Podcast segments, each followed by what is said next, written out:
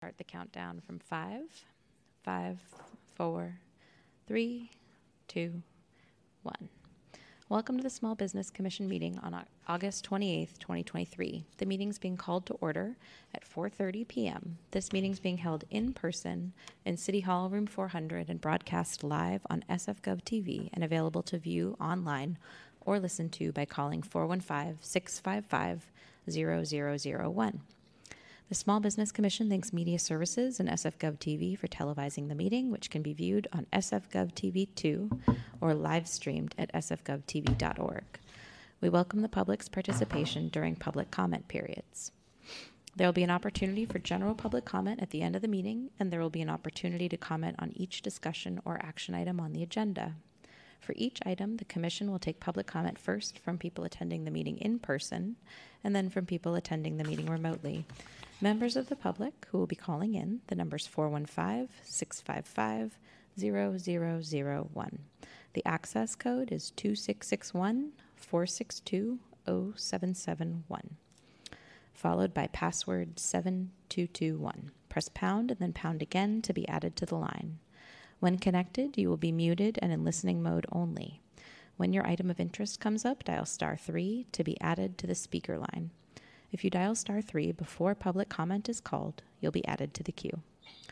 When it is your time to speak, you will be prompted to do so. Public comment during the meeting is limited to three minutes per speaker. An alarm will sound once the time has finished. Speakers are requested but not required to state their names. SFGov TV, please show the Office of Small Business slide.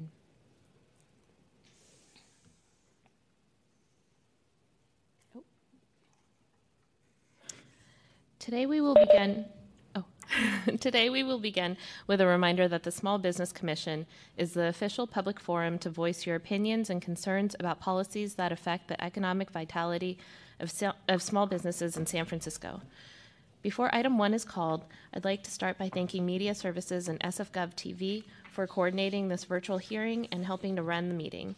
Please call item one. Item one, roll call. Commissioner Carter is absent. Commissioner Dickerson, Present. Commissioner Gregory, Present. Commissioner Herbert, Present. President Huie, Present. Commissioner Ortiz Cartagena, Here. and Vice President Zouzounis is absent. President, you have quorum. Thank you. The San Francisco Small Business Commission and Office of Small Business Staff acknowledges that we are on the unceded ancestral homeland of the Ramaytush Ohlone, who are the original inhabitants of the San Francisco Peninsula. As the indigenous stewards of this land, and in accordance with their traditions, the Ramaytush Ohlone have never ceded, lost, nor forgotten their responsibilities as the caretakers of this place, as well as for all peoples who reside in their traditional territory. As guests, we recognize that we benefit from living and working on their traditional homeland. We wish to pay our respects by acknowledging the ancestors, elders, and relatives of the Ramaytush Ohlone community and by affirming their sovereign rights as First Peoples. Please call item number two. Item two, approval of legacy business registry applications and resolutions. This is a discussion and action item. The commission will discuss and possibly take action to approve legacy business registry applications. Presenting today is Richard Carrillo, Legacy Business Program Manager with the Office of Small Business. Thank you. Thank you so much for coming today. Good afternoon, President Huie, commissioners, city staff, members of the public. I'm Richard Carrillo, Legacy Business Program Manager. I would like to acknowledge Michelle Reynolds, my colleague in the Office of Small Business, who assists with the processing of legacy business registry applications. SFGov TV, I have a PowerPoint presentation. Before you today are four applications for your consideration for the Legacy Business Registry. Each application includes a staff report, a draft resolution, the application itself, and documents from the Planning Department. The applications were submitted to Planning on July 19th and heard by the Historic Preservation Commission on August 16th. Item 2A is the Irish Bank Bar and Restaurant. The business is an Irish pub opened in 1996 and nestled in its own alleyway in Union Square at the edge of the financial district.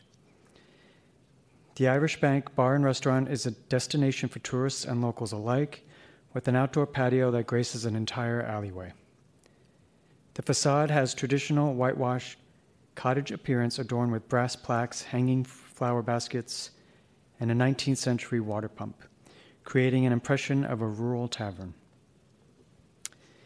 The interior includes antiques, photographs, historical documents, antique mirrors, church pews, a confessional, and other memorable items, creating a very warm and intimate decor. The Irish Bank sells great Irish food and drinks, and it is an excellent place for people to come and watch both European and local sports. Although the business is not yet 30 years old, it has contributed to the history and identity of Union Square in San Francisco, and, if not included in the registry, would face a significant risk of displacement. The core feature tradition the business must maintain to remain on the Legacy Business Registry is bar. Item 2B is Mario's Bohemian Cigar Store Cafe. The business is a cafe that was founded in 1971 when Italian immigrants Mario and Liliana Crismani bought a smoke shop called Bohemian Cigar Store. Mario's Bohemian Cigar Store Cafe today is a third generation establishment offering amazing food, great service, and a cozy atmosphere where everyone feels at home. Their delicious oven baked sandwiches are served on focaccia bread from nearby Liguria Bakery, and their espresso is made from beans from Graffeo Coffee down the street. Mario stopped selling cigars in 1992 when San Francisco passed the law that bans tobacco products from being sold with food, but they kept the historic name to represent their rich legacy. The core featured tradition the business must maintain is restaurant featuring Italian cuisine. Item 2C is Mitchell's Ice Cream. The business is an ice cream shop founded in 1953 and a treasured San Francisco landmark. Mitchell's Ice Cream, owned and operated by the Mitchell family for its entire history, serves award winning ice cream in 40 flavors vegan ice cream, sorbets, sundaes, milkshakes, ice cream sandwiches, and ice cream cakes. Their ice cream is made fresh in the store every day using 16% butterfat from milk that comes from hormone free cows that graze in open pastures. They use the finest ingredients from local sources from around the country and from around the world. Mitchell's Ice Cream is committed to making the best super premium ice cream and providing the best service to their customers. The core feature tradition the business must maintain is ice cream store. Item 2D is San Francisco Go Club. The organization is the oldest continuously operating Go Club in the United States, founded by Japanese enthusiasts in 1931. It was officially incorporated with the California Secretary of State on October 4, 1982. San Francisco Go Club is, in, is an integral part of the Asian community of San Francisco and is currently located in the Japan Center Mall. The club is a place for casual play, weekly lessons, and tournaments, and people of all ages can be seen at the boards. Members are eager to teach and show the wonders of this mysterious game to the many tourists and passersby.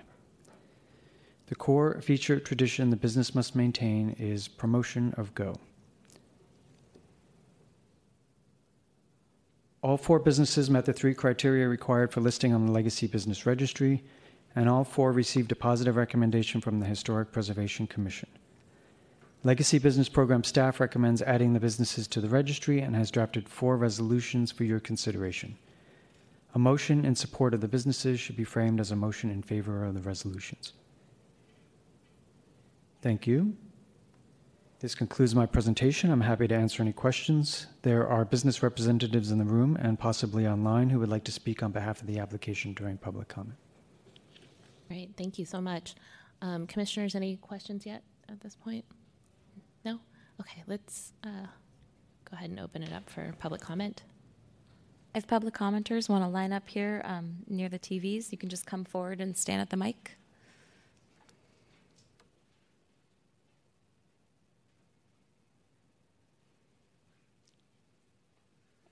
Good afternoon, Commissioners. My name is Ronan O'Neill, and I am the owner of the Irish Bank Bar and Restaurant. Thank you for this honour and fantastic opportunity to hopefully join a list of great legacy businesses already in San Francisco. And thanks to Rick at the Legacy Business Programme for all the hard work and help with this application. The Irish Bank is located in Union Square at the border of the financial district. And unfortunately, we are at risk of displacement due to the record low number of pedestrians and foot traffic in the area since, COVID, since the COVID pandemic. I moved to San Francisco from Ireland 29 years ago, and for over 27 of those years, I've spent working at the Irish Bank, nine as an employee and 18 as an owner. We've seen a lot of ups and downs over those years, more ups than downs, thankfully, but the years since 2020 have definitely been the hardest. If you take a two or three block radius from the bank, approximately 80 to 90 businesses have shut down in the last two, two or three years. Buildings are locked and boarded up with no sign of reopening. We are fighting and working very hard for that not to happen to us. Getting listed on the Legacy Business Registry would help us stay in business by providing the Irish Bank with recognition, business assistance, and access to the rent stabilisation grant. Your recommendation is very much appreciated. Thank you. Thank you.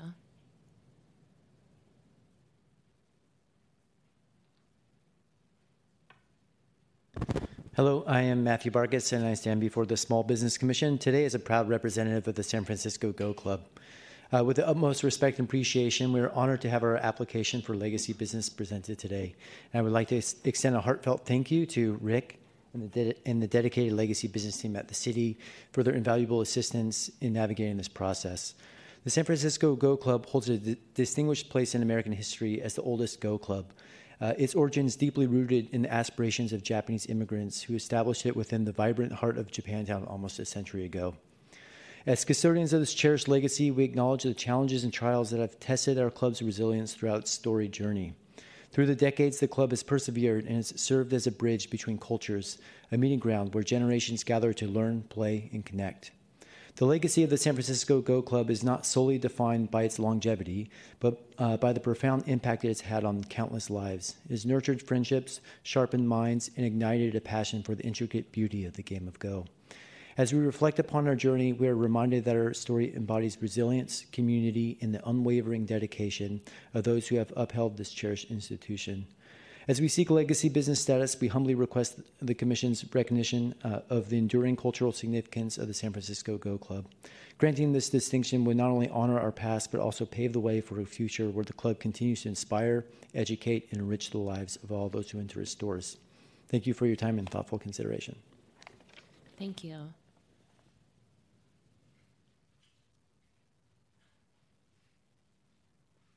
Good afternoon, Commissioners, and thank you uh, for considering the San Francisco Go Club uh, for legacy status.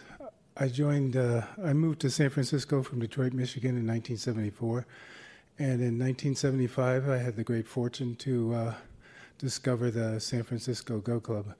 Um, the San Francisco Go Club, uh, as you've heard, was founded by uh, Japanese Americans However, it's the most culturally diverse Go club in the world. In every other place where Go has immigrated and come from its uh, home countries of China, Korea, Japan, Taiwan, um, there's a Chinese club, a Japanese club, uh, a Korean club, and a dominant culture club. But in San Francisco, uh, the leader of the club at the time um, who's now passed away and left us with his legacy, uh, was able to bring everybody together in one place. And that was to my great fortune to find so much cultural richness in that one place and start learning about the wonderful things that East Asia had to offer me as a young American working in Silicon Valley. And subsequently, I had the great uh, pleasure in 1989 to be part of the U.S.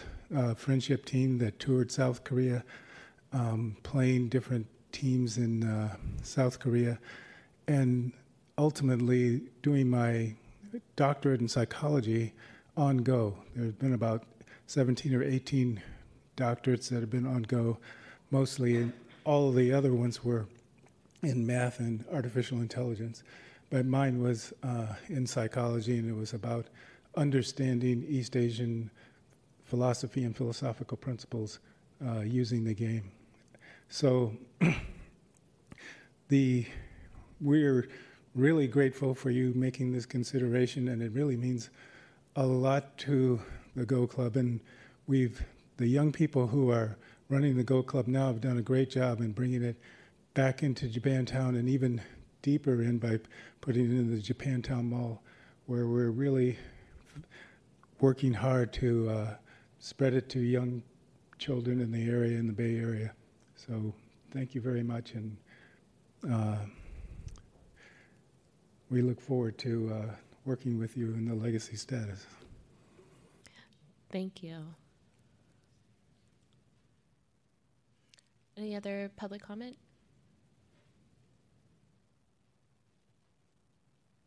Anybody on the line? There are no commenters on the line. Well, seeing that no public, no other um, public comment in the room or on the line, um, public comment is closed. Commissioners, any questions? Uh, Commissioner Ortiz Cartagena? No, I appreciate everybody here, their time, your contribution to San Francisco. Um, last last week was my birthday, and on the way to to the office, one of my colleagues said, "Let's go to Mitchell's get some ice cream," and we went to go to Mitchell's and we got some ice cream. So that's how important you are in San Franciscans' day-to-day life. So I just appreciate everything y'all do here for the city and and for your commitment and congratulations. Commissioner Dickerson? It's always a great op. It's an, I love the opportunity to be able to say thank you for your hard work, your long hours, your contribution to the city. Um, I, I always love to make it a point that if it had not been for you and your diligence and your perseverance and your vision for a better city, I don't think many of us would be able to have the experiences yes, I am U3 fit, but I eat Mitchell's ice cream. So don't judge me. I won't judge you. but I just want to say thank you. Thank you. I love the, to hear the um, culturally diverse um, Go Club. It always warms my heart um, to see um, how enrichment culture can be, regardless of where it's at. I think it's the unification that it brings that um, it brings the value. And so, again, to each and every one of the businesses, I just want to say thank you, thank you, thank you for you all are very great examples of small businesses that are arising today. And so, um, keep shining. Thank you. Commissioner Herbert? Hi, yeah, I want to, I want to echo what Commissioner Dickerson said. Small businesses like yours are what make San Francisco special. So please keep persevering through the ups and downs. Um, I think I have been to every one of these except the Go Club, and now I have to like check out what Go is all about. um, we serve Mitchell's ice cream at our, our at my business, and of course, love Mitchell's ice cream. Thank you um, for being around. It's the best ice cream in San Francisco, and um, the bank is awesome. Mario's Bohemian Cigar Store is like a must, you know, go to, and uh, I'm just proud to be part of the business community and and be right there with all of you guys because it's super important, especially right now, that we are um, providing our services to the residents of San Francisco and making life interesting and rich and good. So thank you, and um, I would approve all of these legacy businesses.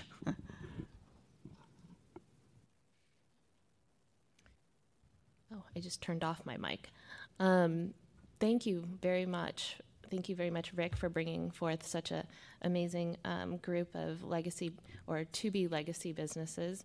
Um, it's interesting because they always kind of seem to curate around certain themes and i feel i don't know if you do that intentionally but i feel like you know all of these businesses are really fun really highlight you know the diversity i think in in just activities and and kind of like how how passion kind of like shows through in people's businesses and people's endeavors um, i took a picture of the mitchells certificate as I was signing it earlier because uh, that's going to make me really famous, like at my house. my my family's going to be like, "Oh, you finally made it."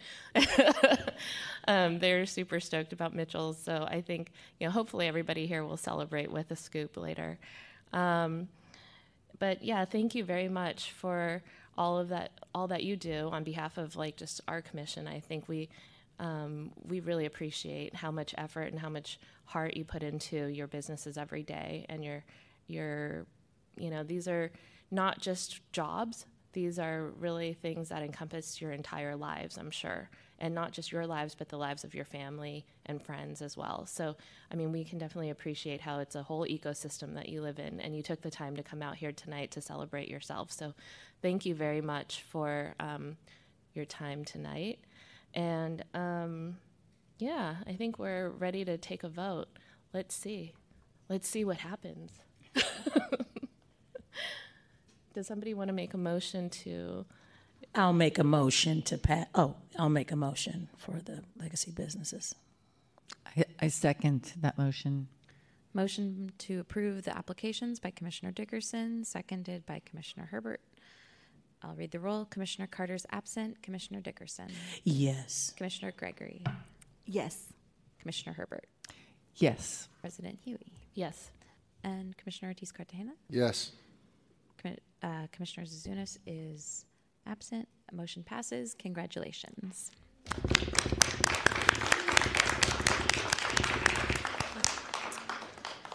Congratulations.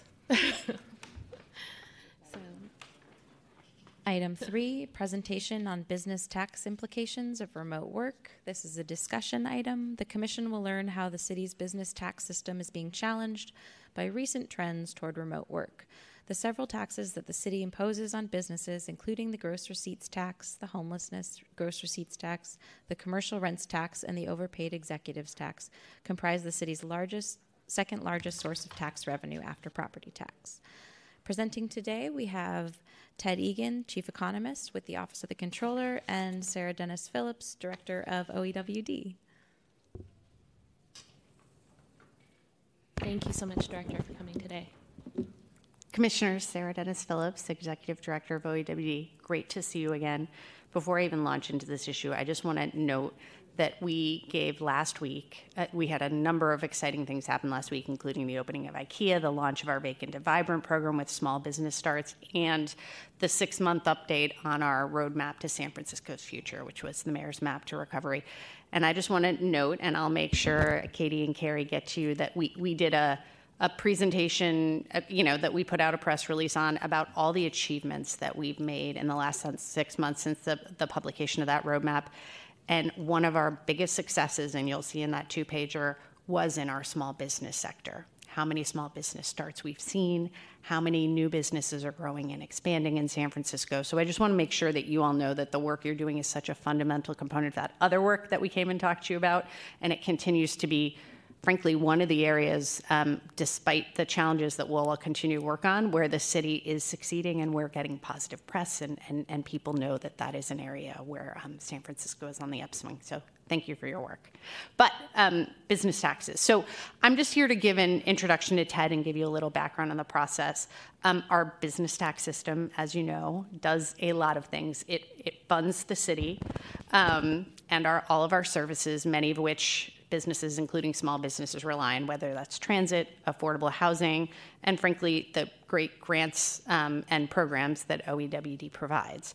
It also has an impact on business, right? Um, how our businesses function, the complexity of doing business here, um, whether they can afford to stay here. And so those are those are things we need to weigh as we look at our system. We find ourselves in a situation post pandemic where we have an opportunity to make sure that our business tax system is sustainable to the extent that we can continue to have a city that works and is not subject to fluctuations year in year that puts critical services at risk, um, and also supportive of the factors that our businesses need to be able to stay and grow here. And so those are a lot of that's a lot of tall orders, and so Ted is not going to have answers for you today. Um, but the controller's office is first off leading the work to understand the risks we face, given the complex tax system and the way it's built right now. And Ted Ted is here to kind of go over those for you. Um, that introduction that you'll hear from Ted tonight will lead into um, what will be a longer process, and, and he'll highlight that at, the end of his presentation um, not just to understand the tax system that we have and the risks and benefits of it, but to make changes and recommendations to that to create a more sustainable, fair, um, and long term balanced system. Um, we, uh, you know, it's the controller's job to explain what is going on and to put out their options for balancing that system.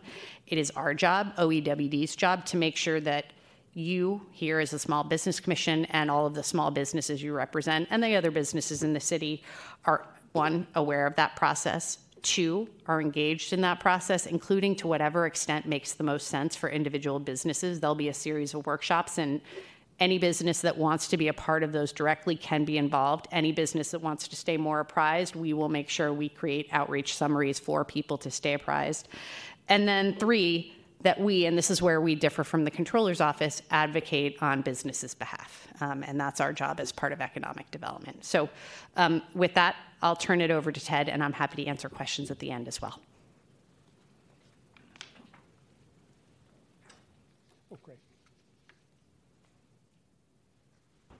Good afternoon, Commissioners. My name is Ted Egan. I'm the Chief Economist in the Controller's Office, and Carrie is just setting up my laptop, and then we'll be ready to go on with the presentation. Um, I think everyone knows that uh, San Francisco suffered a major economic shock in the COVID pandemic. And while we're on the process of recovering, and in some ways we've surpassed where we were before the pandemic, there's some aspects of the city's economy that have not recovered and may take some time to recover or, or may be in for permanent change. And one of those is in the way office space is used in San Francisco. Uh, offices, of course, were covered by the shelter in place order, and people were prohibited from coming downtown to offices. But what we found in San Francisco and really across the United States is that when those public health controls were lifted and people were able to go back to the offices, they didn't.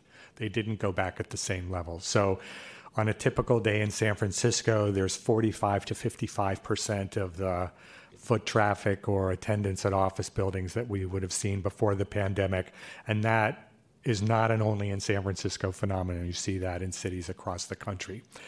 It means a lot for San Francisco's economy in a number of ways. And, you know, I've presented at this commission and elsewhere at the city about what it means for small businesses or what it means for the city's property tax, what it means for transit. Our office, along with the treasurer's office, was asked by Supervisor Rafael Mandelman last year about what does it mean for business tax.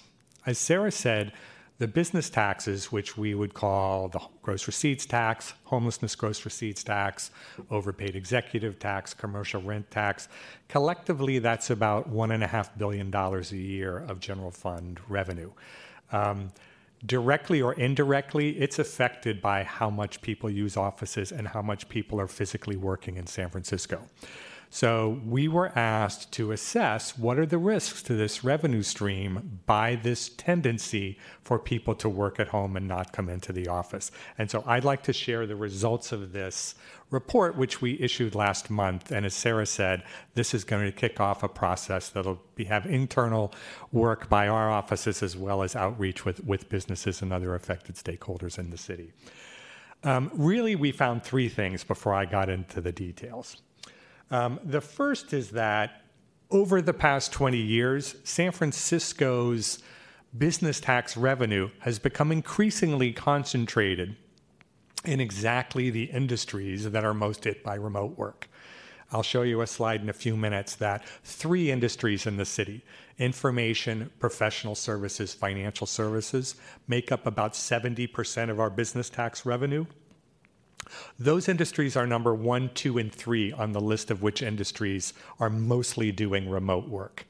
So this trend to remote work is sort of directly hitting the core of our business tax base. There are also important connections between how much people are working in San Francisco and how much they owe us. When people are, uh, office workers are working from home and they don't live in San Francisco, their business owes us less business tax. And we have estimated in our report that were it not for the remote work that we saw during the pandemic, the city would have had close to $500 million more in business tax revenue in 2021 than we would have in, in 20, uh, than we would have if we had not had that tendency to remote work. Um, so it's got a powerful impact on our on our um, our finances, remote work.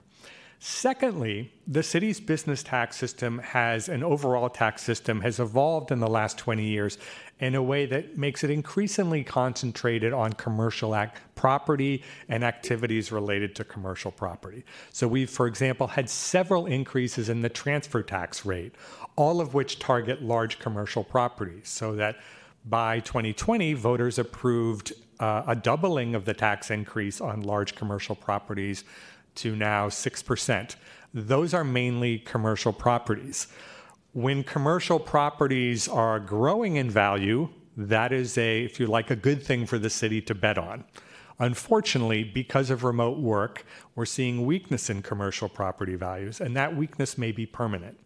Last year, our office did a report on our weakness in commercial property tax, which is a totally different tax. Um, so, but, but in the world of what we would call business tax, we have a big reliance on transfer tax that's heavily reliant on commercial property, and we also have a commercial rent tax that is directly proportional to how much people pay in rent. When there's less demand for offices, office buildings either aren't selling or they're going to sell for much less, so transfer tax is reduced and commercial rents we expect to be weak for the foreseeable future. And so there's going to be weakness in that revenue stream that funds uh, early childhood care and education programs. So our reliance in commercial property as a kind of a golden goose to fund tax revenue is at risk in this world of remote work. And then likely, uh, we have a third risk, and that's a risk related to volatility because of tax policy changes in the city and also which have basically increased the number of taxes that are aimed at the very largest businesses in town and also because the largest businesses in town have grown a lot more than other businesses as a result of those two factors we now have a very large percentage of our business tax revenue coming from a handful of companies. As I'll say in a moment, 24% of our one and a half billion in business tax revenue comes from five companies. That is considerably more than what it was, say, when I joined the city 16 years ago. It's a lot bigger tax revenue pie, but it's a lot more concentrated. In an era of remote work, where large office employers are reducing their office space, they're looking to consolidate their office space. When we look at San Francisco's competitiveness and the tax burden you would face in San Francisco compared to other alternative locations in the Bay Area, we do not fare well.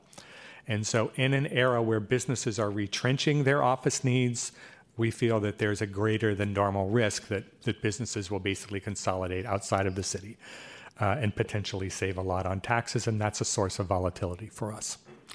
Um, so those are the highlights. I think I've told most of the what I, the conclusions I want to tell you. So I'll walk relatively quickly uh, through the rest of the slides, and then I'm happy to answer your questions. Um, first, a bit of background on the city's economy. A big part of why the city's business taxes are so big is because the city has had so much economic growth the past 20 years. That growth has really been fueled by the tech industry, um, which is now close to half of the GDP in San Francisco, up from, you know, perhaps 10% 20 years ago. Uh, the tech industry's GDP has grown three times the rate of the rest of the city put together. The rest of the city put together has still grown pretty fast, but the tech industry has definitely led growth and that has had implications for tax revenue. This is a chart showing per capita tax revenue across all taxes in San Francisco since fiscal year 1999. And really, the story there is when you adjust for the city's population growth and for inflation, tax revenue has more than doubled in that 20 year period. Um, the colored uh, sort of bars on top indicate the revenue that comes from new taxes. So we had a lot of revenue growth from taxes that existed uh, before 2008, but starting in 2008, we began to add many new taxes, and those have also uh, contributed to revenue growth. Um, so the city has seen a lot of economic growth. That growth has continued through 22, notwithstanding the pandemic. Our tax revenue in fiscal 22 was at an all-time high, although partly that was due to tax new taxes and tax rate increases, not just economic growth.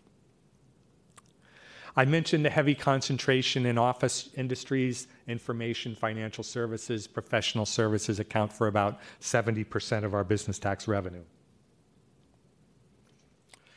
This is a chart showing the effect of remote work on the office market in various office markets across the country. San Francisco is notable for having one of the highest office vacancy rates in the country, which is a complete 180 from where we were before the pandemic when we had the lowest vacancy rate in the country. Uh, by this chart, which I think is taken from the middle of last year, uh, our office vacancy rate was around 26%. It's gone up a little bit since then. But it's notable that the East Bay, the Peninsula, Santa Clara County uh, have much lower vacancy rates, despite the fact that they're in the same region and also have a tech dominated office market. So there is something about San Francisco that is leading to higher vacancy rates, and that creates a challenge for us as we try to fill those buildings, or our business tax creates a challenge. This is some detail on the point about business concentration that I talked about. It basically shows how much um, different sizes of companies pay collectively for our business tax and how that's changed. So in 2012, the top five businesses paid 30 million together. That was 7% of the total, and the top 10 paid 48 million or 12% of the total. By 2022, with all of the growth in the new taxes, the top five pay 339 million, which is 24%, and the top 10 pay 441 million, which is 31% of the total. The point here is if those 10 businesses decide to leave or have a bad year, uh, it has a very disproportionate effect on our finances. I mean, these 10 businesses will fund an entire city department, for example. So we'll have to find the money from elsewhere if there's an adverse reaction by these businesses.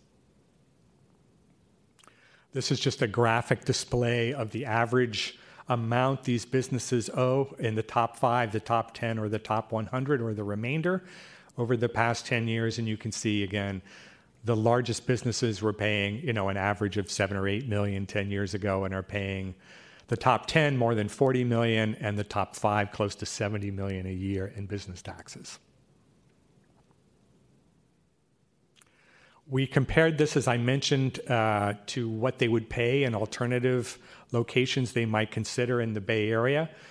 Uh, in general, with the, the possible exception of the city of Oakland, um, a business would pay anywhere from 20 times more to 100 times more in San Francisco versus an alternative location in the South Bay. Many of these South Bay cities have raised taxes recently, but they haven't raised them to anything like what you would pay in San Francisco if you're a large tech company which dominates our business tax base. So um, this is potentially a real problem in an era where businesses are looking to save on office space anyway, where kind of production is more footloose. A lot of it's working at home, and the office is less important. And maybe some of the advantages of a San Francisco in the office in the past may not still uh, be as strong. And this is just a summary of um, how the tax policy changes that the city has made since 2008 have affected the volatility. I mean, I would say, we would say pre 2008, we had one volatile tax, which was the, the pre 2008 transfer tax. The property tax is, remains a low volatility tax, and that's our largest revenue stream. And the business tax, hotel tax, sales tax, utility user tax are sort of in the middle. The new taxes that we've added, the transfer tax increase, overpaid executive, homelessness gross receipts tax, they're paid a lot, a, a few businesses pay a lot for each of those taxes, and so that has increased our overall volatility and risk. And the other two, the gross receipts tax and commercial rent tax, are more medium volatility. I'd like to close with an item that isn't in our major report um, because it doesn't deal with the impact of remote work, but it's something that's been on our radar screen for a while, particularly related to small business and the financial burden that falls on small business of being in San Francisco. Um, and this is a chart that our colleagues in the Treasurer and Tax Collector's Office prepared that basically shows what's the effective gross receipts tax rate um, for businesses of different sizes if you count license fees and registration fees as if they were taxes. And of course, a small business is paying them, so they feel like a tax. We just don't call them a tax. But when you include license fees and you look at, and license fees are, you know, fees for permits and other things that every business pays the same regardless of how big they are. Um, Businesses with less than 100,000 in gross receipts, when you consider license fees, are effectively paying a tax that's over 2% of their gross receipts. The largest businesses in town, the really ones that benefit from our progressive formal tax system, pay about 1.5%. So, what that means is just because of license fees, we actually have a regressive business tax system for businesses sort of at less than a million. And so, to kind of skip ahead, when we think about issues that we want to work on for this review, this is not a major revenue issue, but we do think it's a major issue for small businesses. And so the things we are working on for this process in the fall are the overall complexity of the tax. Um, there are many, many different taxes, and they all have different rules, and uh, complying with taxes can be a very complicated task. There are issues about simply the timing of when you owe the tax and when the payments are due. That could be rationalized. We're, we're certainly looking for ways in which we can make the process simpler and less painful that don't cost any revenue at the, at the very minimum. Um, on that note, we're looking at the predict- predictability of future tax liability. The city, as I mentioned, has adopted a number of new taxes that a business might not have foreseen when they came to San Francisco. There are a number of other tax ideas that are discussed every year or two that don't necessarily make it on the ballot. And uh, we're going to look at um, the predictability of tax liability. Um, but we're also, to follow on my previous slide, we're looking at ways to incorporate the revenue that comes from these license fees, which is not a great deal of revenue from the context of $1.5 billion of business tax, to take that out of license fees and put it into the overall business tax base, to hopefully sort of restore the progressivity uh, that we had wanted to have in the business tax system, but we don't have when you consider the flat license fees that, that disproportionately affect the smaller businesses. There's also a number of industry specific issues that make the tax complex and make compliance challenging in industries like construction and retail and residential less, um, renting and a few others. And then there are also some litigation and legal risks that the city has, which will make us want to revise some of the aspects of the tax as well. Um, so there are a number of kind of items on our plate that come right off of the what we've learned from this report. Uh, there are other items that we know we've wanted to fix that'll be part of this review process. I think um, Sarah can speak more about uh, the process, but I'll just give you a high level overview of the calendar. We issued, as I mentioned, our report in July, and uh, Mayor Breed and President Peskin have asked us to continue work on this through the fall with the aim of getting a legislative solution by the end of the year. So, starting next month through November, we're going to have regular sessions with stakeholders, businesses, and others. We're going to be doing our internal work on options and uh, legal vetting of, of different possibilities. By December, we'll have some final options to the mayor and the board. And then in the first half of next year, we'll be uh, supporting whatever legislative and policy discussions um, need to take place to prepare for something for the November 24 ballot, when hopefully we can get some of the fix uh, in place to remove some of the risks that the city faces as a remote of remote as a result of remote, remote work. So I'm happy to take any questions on any of this, and, and Sarah's here as well. Thank you so much, Ted. Um, let's see. The commissioners do have some questions lined up. Um, Commissioner Gregory? Thank you for that report. I do have a few questions, and I'm kind of new to this, so I'm not too sure. You're going to have to talk to me like you would talk to a normal person, not somebody in the city that knows about taxes. So, um, speaking of construction, so if there's a construction company that does not have an office in the city of San Francisco, but comes and does work on projects, do they pay city taxes? Well, I'll say at the outset that um, I'm not the person who decides whether you pay tax and how much you owe. That would be the treasurer's office. Um, but I can give you my general understanding of things, Sure. which shouldn't be seen as sort of taxpayer advice. Yes. And that is if you're doing construction in San Francisco, you would be subject to the tax generally. So is that in one of these categories, or no, you guys have not put that in a category yet? It's something we're looking at. Um, we're not aware of a problem related to that specific issue. Um, but it is generally true, just like if you don't have a business, in, if you're a retailer without a business in San Francisco, but you sell into San Francisco, you probably owe the tax as well. I'm just wondering, because I know that there are, um, there, there's a lot of money that are coming from outside construction companies, GCs, down in LA, everywhere in the city of San Francisco, so I'm just wondering, when they pay that tax, it's, you're saying it's not in this list right here, is that right? It should be part of the totals that we're looking at, yes. Oh, okay, Yeah. all right, thank you. Okay.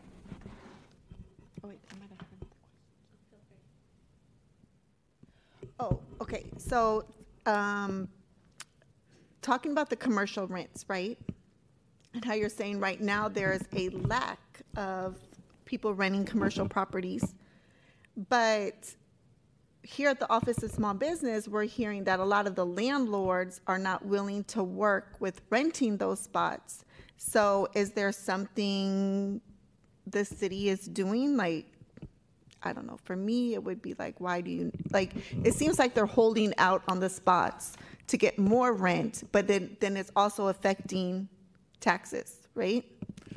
Um, I have heard that as well about the rent problems facing small businesses. Um, the commercial rent tax is heavily, heavily paid by downtown office and not by neighborhood small businesses, just the sort of overall numbers that we're talking about. And so when we see weakness going forward in commercial rents, it's really because of remote work. Businesses are not needing as much space, so they're not paying as much rent and we're we're anticipating a correction in that market. So so what we're concerned about looking at that revenue stream as a whole isn't necessarily the same concern that you're talking about. I think for small businesses, if I understand you correctly. Sorry.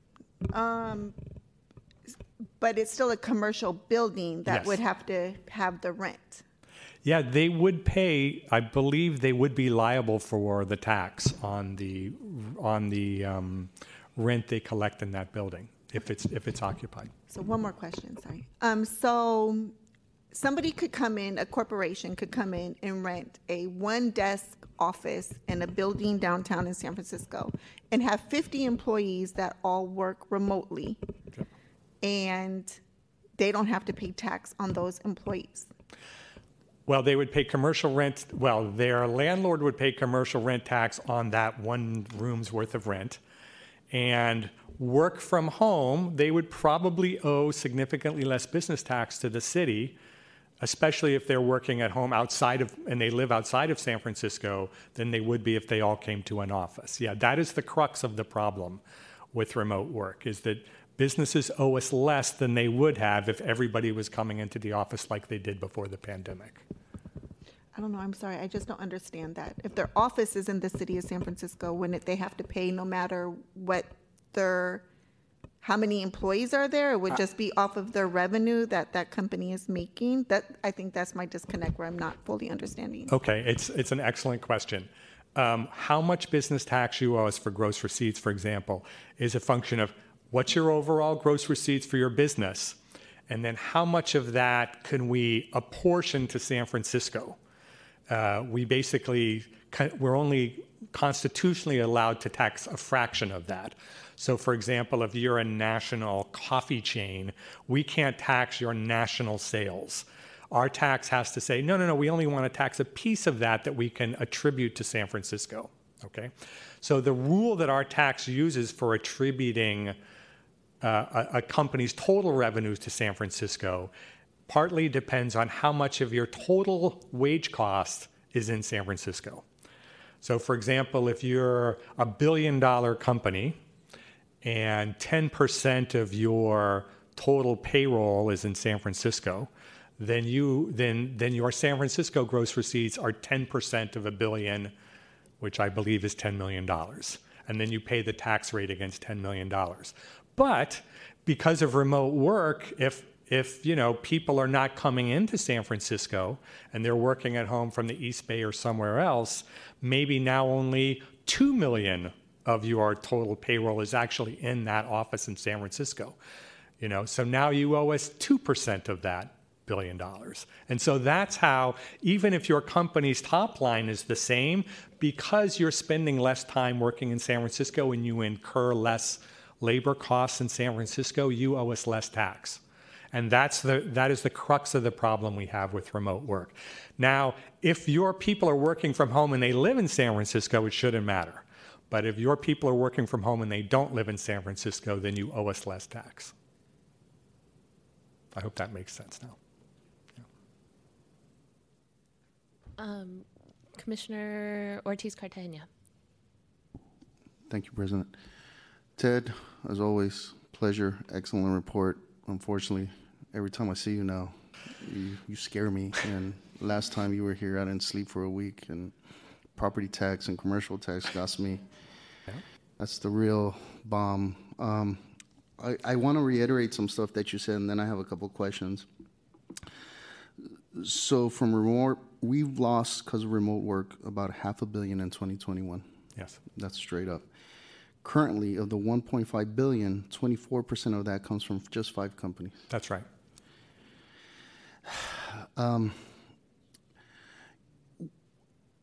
as long as I served in this commission, I remember we were based on payroll tax.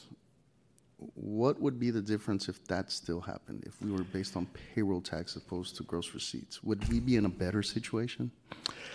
Um, it's hard to say exactly because as of 2021, we don't collect the payroll tax anymore. Um, but I don't think it would be that different.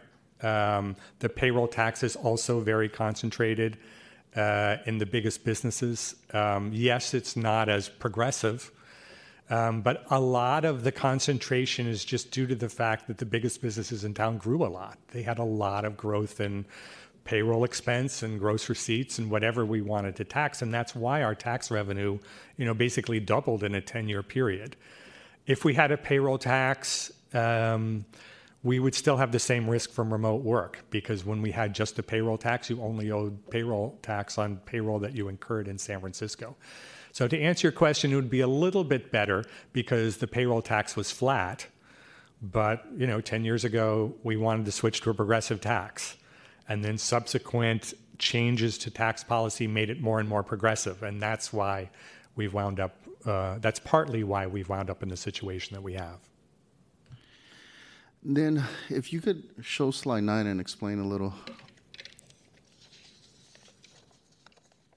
Oh, great. Do it faster that way.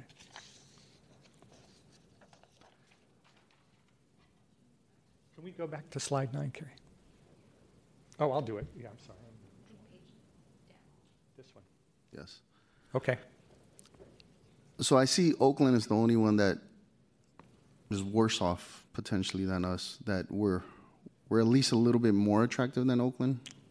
I'm not totally confident. I don't know that this is the version actually that we used in our final report. I think we hedged our bet with Oakland because it's a new tax. We're not exactly sure what a business would pay. Um, uh, we might have grabbed that from a from an earlier draft, but Oakland and San Francisco are certainly up there, significantly higher than the other areas in the Bay Area, wh- which have a lot of tech employment. So can can you just explain the math on the relation to like Redwood City with the 3,800 to like? So Redwood City. So this chart is basically saying it, we basically looked at wh- what are the 10 cities in the Bay Area that have the most information, which is the tech industry employment. And then we, we calculated what this, a, a sample large tech company with 30 billion in sales and these other details would pay in each of those areas. And some of them have a headcount tax, and some of them tax the amount of office space that you use. Uh, I think one may have a payroll based tax. But no matter how they do it, with the exception of Oakland, which has now adopted a gross receipts tax that's somewhat similar to San Francisco, all the other cities have much lower tax rates. And ma- some of them have a maximum tax, like Palo Alto and Santa Clara. Um, and so businesses would save significantly more money if they consolidated outside of San Francisco. And you know, it's important to remember that San Francisco has always had the biggest business tax in California. And this is not a new finding, but the thing that worries us is that before the pandemic, you could point to a lot of advantages about a San Francisco office. Like you've got transit to downtown and you can get people from all over the Bay Area. Well, transit is probably less of an advantage now because people aren't coming into the office as much, and even people who do come into the office are taking transit less and driving more. So I think we're a little less confident that this state of affairs is sustainable. And before the pandemic, you could say, oh, yeah, San Francisco's the highest taxes, but look, San Francisco's still growing faster than all these other places. So it can't matter that much that their taxes are so high. I don't think we're as confident about that now. I think now that taxes are high and we're seeing in a world of reduced office demand, how do we justify that? That's the concern. And then, and then lastly, because the last time you reported, you really scared me. And, and I, I think, to be honest, the city, we're not being realistic about the commercial, especially around Class A assets. Um, you know, hedge funds like Blackstone, they got a 30 billion writ, and a lot of their prospectus is targeting San Francisco because I think that's the biggest upside, right? When when the thing resets, yes. San Francisco's market for Class A assets has the biggest upswing. How does that intersect with what you're saying are our commercial vacancies? You know, what what's how do we define the problem? Because they both intersect, yeah. right? Especially when when when people start giving these assets back to the bank and if you have you know the fund that doesn't have to rent and could you know wait it out obviously eventually things come back up you know the market resets whatnot but there's going to be a period where both factors intersect and that could be very catastrophic for us um, I do see your point, and it's worth worrying about, Commissioner. I mean, I think at the highest level, we've seen office vacancies very high for a pretty long time by this point. You know, we're well into our fourth year of elevated office vacancy, and it doesn't seem to be correcting as you might have normally expected that it would. Meanwhile, we're seeing businesses not take office space. Their taxes they owe to the city are reduced.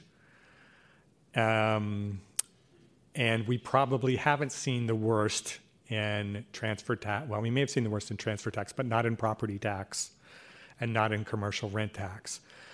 What you would expect to happen over the next however long it takes when the office market shakes out is that vacancy rate comes down. A set of tenants who are either our 2019 tenants or new people who are attracted by lower rents to San Francisco start filling up that space, and their kind of apportionment factors go back up, and we get a bigger piece of their revenues. Do we get 500 million back? I don't know, because if if if they're not, you know, super big tech companies, maybe they're just not going to be paying as much tax. But we should be able to fix the vacancy problem. But when we fix the vacancy problem, that will kind of set in stone our property tax problem. So so it may be that you know, there's a lot of risk there, but it may be that that 500 million we experienced in 2021 is as bad as that number gets, and that number starts to get smaller and smaller, I hope. But the property tax problem is going to be there for as long as people just don't need offices as much as they did in 2019. And there's a story every week. Look who's coming back to the office, and there's a lot of optimism now. Um, but I would say the aggregate numbers are not pointing toward you know, recovery in office usage. And, and if that ever happens, it seems to be a, a far away away. But I think to answer your question, Commissioner, that's how I see it. I see the business tax is like an immediate shock to revenue, and that's what we saw in 2021. I hope it will get better as the office market works itself out. It's taking a long time, but that office market adjustment is going to mean less transfer tax revenue, less property tax revenue, rents will be lower, so less commercial uh, rents revenue, and that's kind of the permanent weakness. And and from a time perspective, because there's that flux until everything kind of corrects itself and we get whatever the new values on these Class A assets are, when do you think 25, 26? I mean, I, I know nobody could predict, but what, what would be your best guess that we kind of know what we're in for? Um, the answer to that question hinges on a lot of data that I don't have any access to about where things are with loan delinquencies and people's plans about properties. I mean, I've heard a lot about leases coming due in challenging environment for refinance in this year and next year. Uh, it does look less like the Federal Reserve is going to quickly cut interest rates, which would have made life a lot easier for people who own those assets. Um, so I don't know, but I would say I think we'll know more by the end of next year. Um, but I think the news that we're starting to hear about distressed sales and people turning properties back to the bank is going to become more common in the time to come. Thank you, Ted. Appreciate you, and hopefully, pretty soon we'll have positive and cheerful. I promise to come back when I have good news, Commissioner. um, let's see, Commissioner Gregory. Oh, sorry, Commissioner Herbert. Thank you very much for your report. It's very, um, it's kind of fascinating. It seems as though San Francisco as a city has put, we've put all our eggs in one basket, and we enjoyed reaping the benefits of those baskets, and now there's nothing there, right? Is that right? So it's really fascinating from an urban planning perspective because to have a healthy economy from an urban planning perspective, you want a really healthy uh, bank of small businesses that that serve the people that live in the areas. So this is looking more and more like Hartford, Connecticut. I don't know if you know that model. Um, and so, and on the bar graph that you were showing, it seems like the businesses in the two to seven million dollar range pay a lot of gross sales tax or gross receipts, receipts tax. Is that right? I'm going to try and bring that slide back. Um, I mean, it's interesting because it's similar to the seven to 15 million. Yeah, this range? this chart is heavily influenced by where. I mean, the commercial rents tax is like a three and a half percent gross receipts tax that just commercial real estate pays. Okay. So in those in those bars that have a lot of commercial real estate, they have a high rate, and and the commercial rents tax explains that. Okay, that makes sense. But it seems as though if we could attract more small business, like armies and armies of small businesses to San Francisco, it could help the situation. I mean, is there a lost opportunity there? Um, I don't think there's a lost opportunity. I mean, I do think that it's a long term trend that small business has been weak in San Francisco for 25 or 30 years. And, it, and, and every indicator shows it the number of people who work in small businesses, the, number, the creation, the birth rate versus the death rate. Um, the average age of people starting small or running small businesses in San Francisco. Um, and there hasn't been a lot of sign of that turning around. Um, part of the problem is that the tech driven economy that that's been built in the city over the past 25 years you know tech is sort of the fuel of everything. And not just tech being here but like tech being in the office and tech companies having a supply chain and tech workers spending a lot downtown. I mean a lot of small business is downtown or broadly speaking in the northeast sector of the city. Um, tech fuels business tourism and conventions and that also is a, is a major market for a lot of small businesses. So I would say the neighborhood small businesses have probably a better outlook.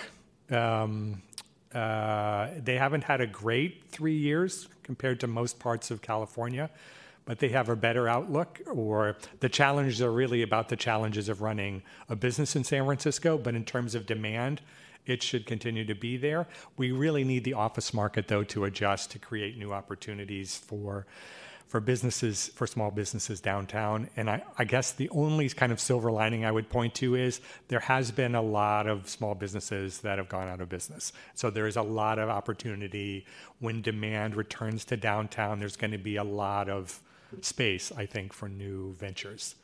Um, but to really sort of reorient the city's economy so that small businesses are growing faster, that's going to basically, I think, require changing the cost structure of living and working in San Francisco and operating a small business. It's, it, these are very long term trends, I think. But tech companies really don't have any incentive to bring their people back to the office if it costs them less to have them work at home, right? Well, we're not really seeing tech companies. I mean, we saw this in 2020 with a lot of companies with a flourish saying the office is done, move wherever you want will live in the cloud.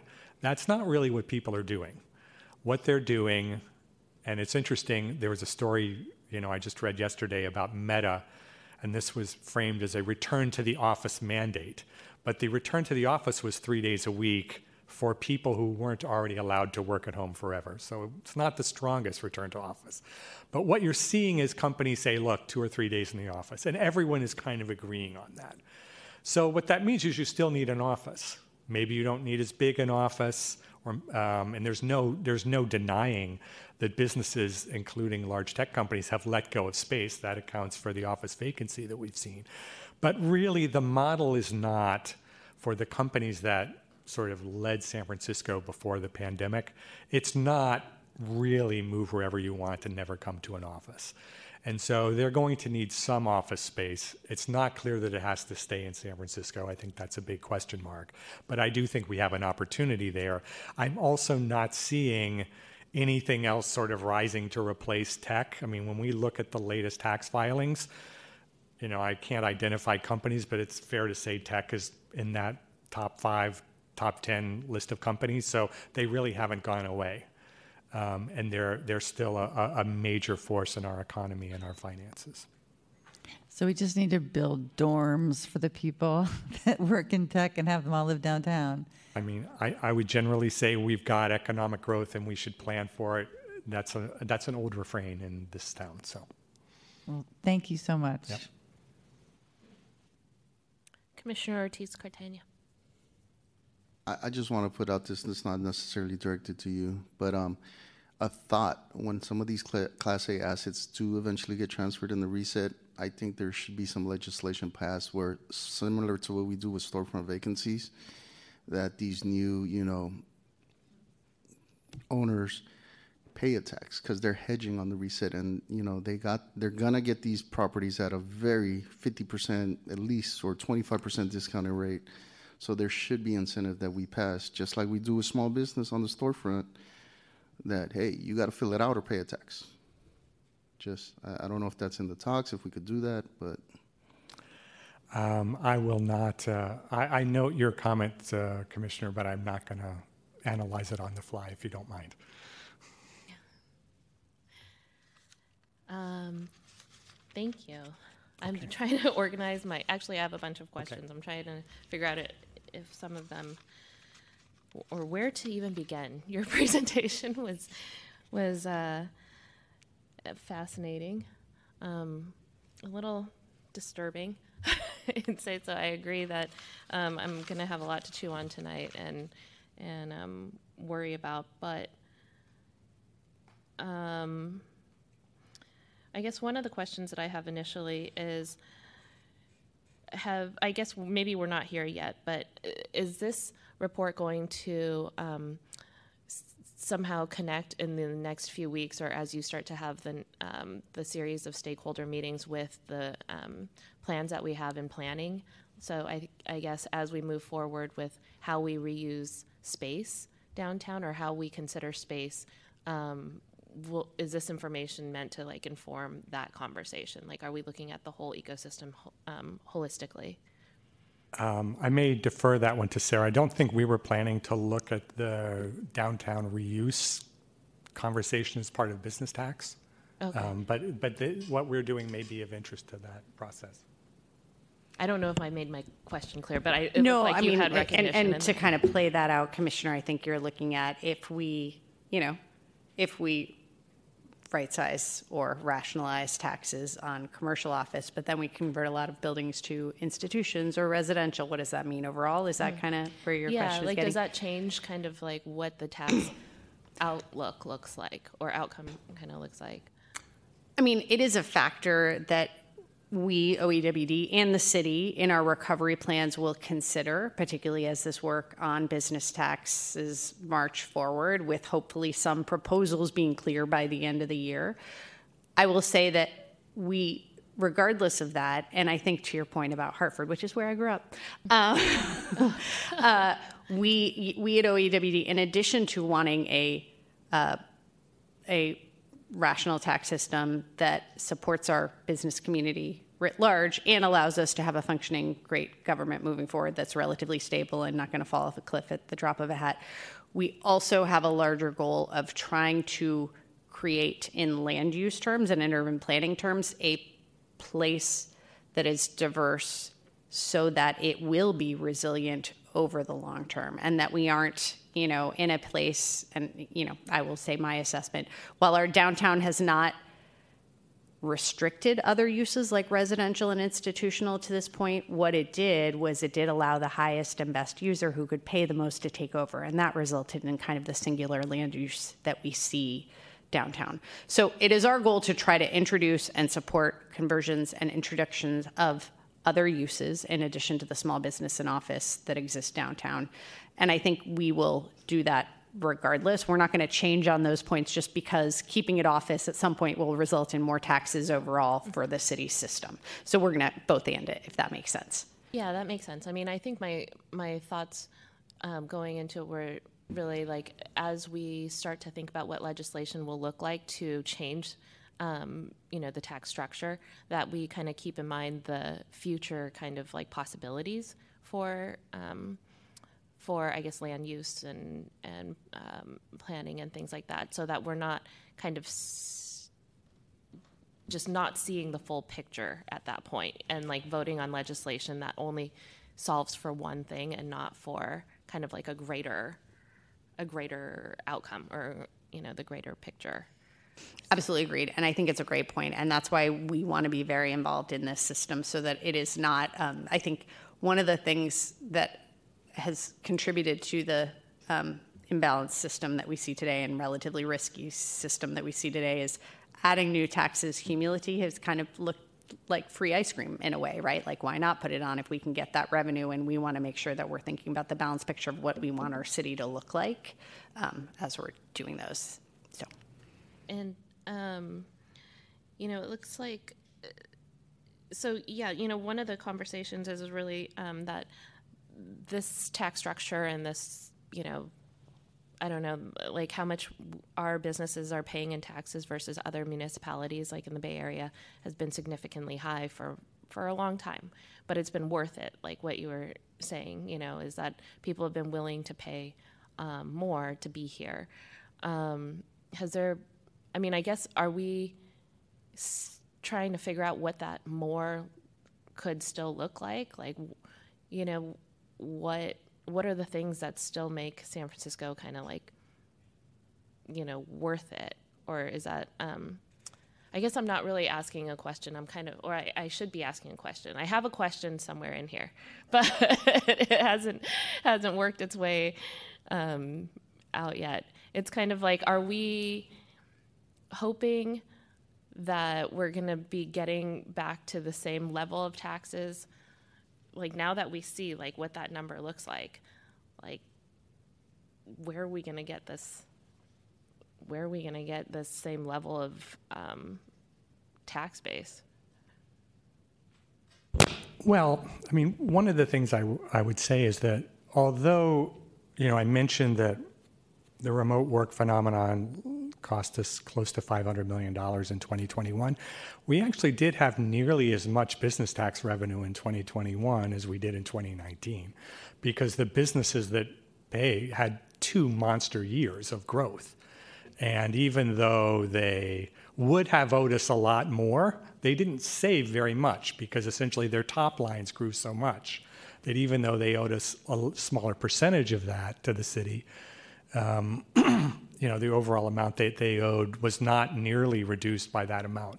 I don't know if I'm being clear, but what I want to say is the $500 million is really a hypothetical loss that we would have experienced if our 2021 businesses had been in the office as much as they were in 2019. It's not saying that in any year we lost $500 million from the previous year. Okay. In fact, we lost quite a bit less because voters approved new tax increases and also because the businesses grew. So I think, you know, notwithstanding the risks that I've talked a lot about, it's not unrealistic to think that we will surpass our previous business tax revenue because tech is continuing to grow and the tech layoffs seem to be behind us and those companies are haven't fled San Francisco yet. So I don't think they're necessarily going to go away, but the risks are there. And I think it's just a question of um, do we need to change mindset from a situation in which we looked at and said, tech needs to be in San Francisco and they need San Francisco offices. And if we raise taxes on them, they won't leave. Is do we do we still think that that's true in this new reality? And and personally, I'm more I'm less confident about that than I was four years ago and I think we all are. And I think that that's part of what we're trying to solve with, with this reform effort. Um, I know, as I, as I mentioned, I don't foresee tech being a smaller share of the city's economy. I don't think the economy is going to evolve into something else. We may have suppressed office demand for a long time, um, but again, I don't think we're going to see the tech companies all move away uh, unless, again, something something dramatic happens related to this tax to this tax difference liability issue that we've talked about. Um, Commissioner Gregory. Thank you. Um, I just have a few more questions uh, that were coming up about construction. because, okay, so yes, maybe a lot of people left their offices in the 2020, right? And they worked from home. But construction didn't. The mayor did not stop construction, and we have seen construction grown the most in the pandemic. So I'm just wondering. Okay, let me just ask you this question, right? Like I'm a layman person terms. Okay, you own a construction company in LA, and I own a construction company in San Francisco, and you win a bid over here, and you have you and your project manager come up here, but I am going against that, uh, going against you for a bid, and I have my whole team here, my Mm-hmm. whole office here. All my employees are from San Francisco. Who pays the most taxes? You do. Okay. So, wouldn't it make sense to kind of tax those companies that are coming into San Francisco a little bit more because they are reaping millions and millions of dollars in the city and taking that money outside the city? So, isn't there a way to get some kind of money for these construction companies? There may be a way to do that, and it is not only in construction that we're looking at this issue. The reason it was set up this way is because we wanted to reflect a tax burden that was sort of proportional to how connected a company was to San Francisco. So, for example, if a company that's not in construction is in San all their people are in San Francisco, but all of their businesses is outside of San Francisco, we don't want to tax them zero. We want to tax them based on the fact that all of their people are in San Francisco.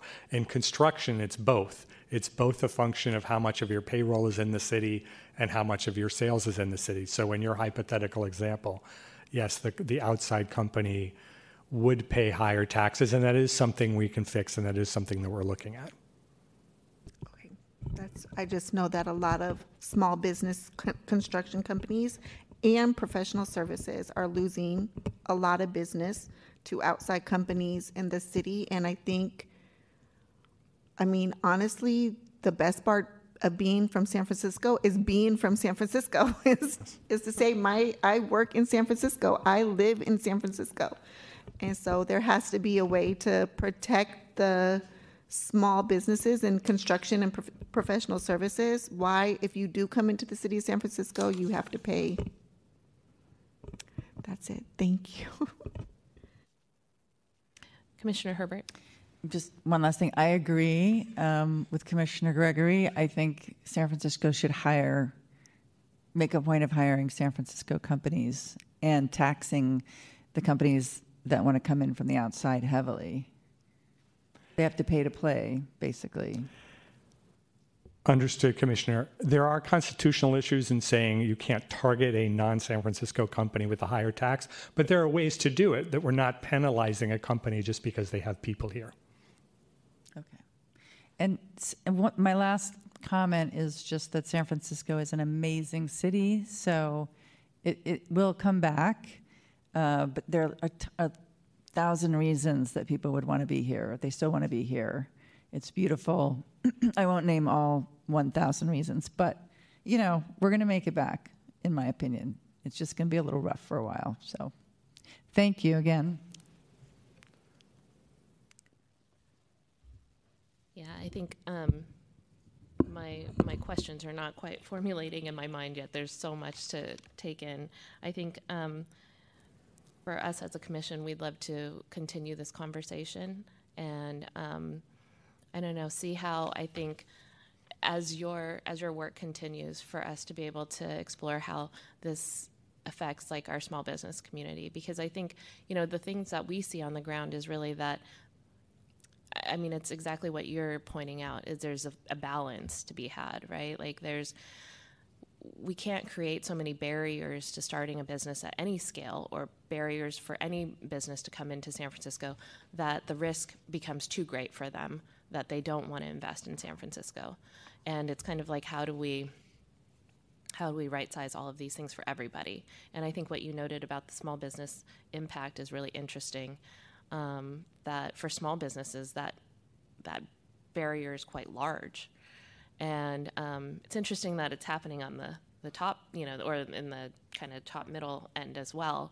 But um, for us, as you saw, you know, kind of the legacy businesses, these are the impacts are very individual and um, very hard for our family. So I think um, you know, I, I think this, hopefully, our commission can be of a resource for you as you have stakeholder engagement um, going into the next few months and formulating how things appear. I know that our our little drop doesn't seem to be as large of a part of that bucket, but I think when we're thinking about diversification of um, businesses, I have a feeling this is just kind of like the very beginning of that kind of converse, conversation.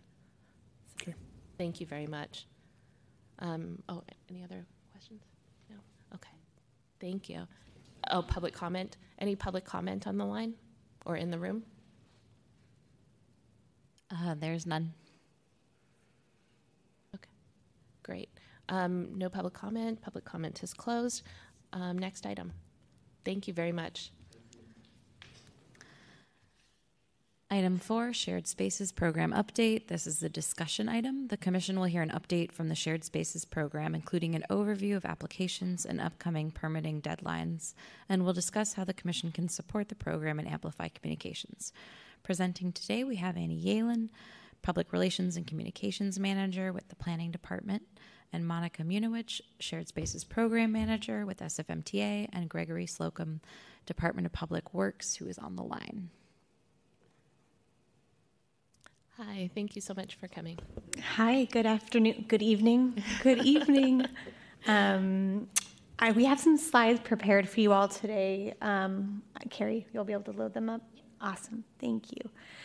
Um, well, good evening, Monica Munowitch, SFMTA, Shared Spaces Program Manager. It's been a minute since we've been to this group to present to you all and give you an update, and we have a ton to update you on um, and a really important milestone coming up. So this is a very timely discussion, and eager to give you guys an update and um, and we have been asking some help from you guys as well. So, um, with that, I'll get started. And yeah, Annie Yalon, Planning Department's here with me, and Gregory Slocum, Public Works, is on the phone for any questions.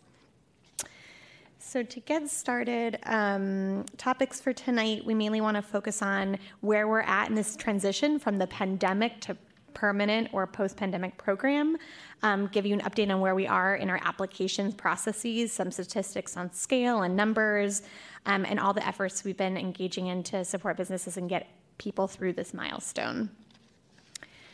So, key timeline um, as you probably recall, uh, the pandemic program ended at the end of March, and we've been in this 180 day grace period that the Board of Supervisors legislated a grace period intended for pandemic operators to have more time um, to get their um, new permits in order.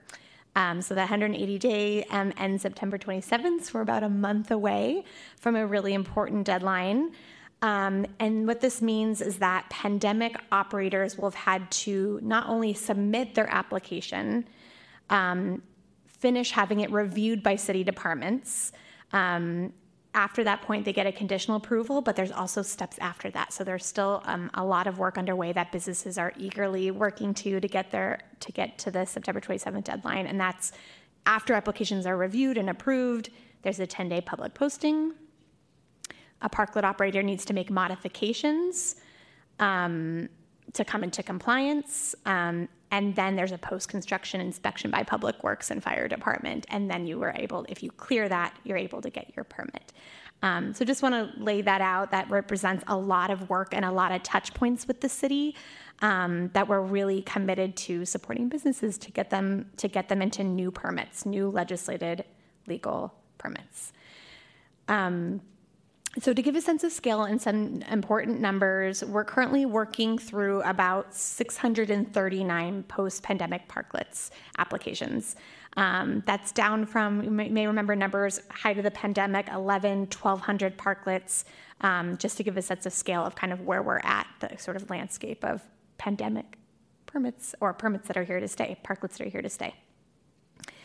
And as a frame of reference, I think it's really important to sort of remember and understand some of the growing pains that are part of this transition, which is that in the pandemic, we were really reactionary. It was a very stressful time for the city, for operators. We were under very intense, obviously, indoor restrictions.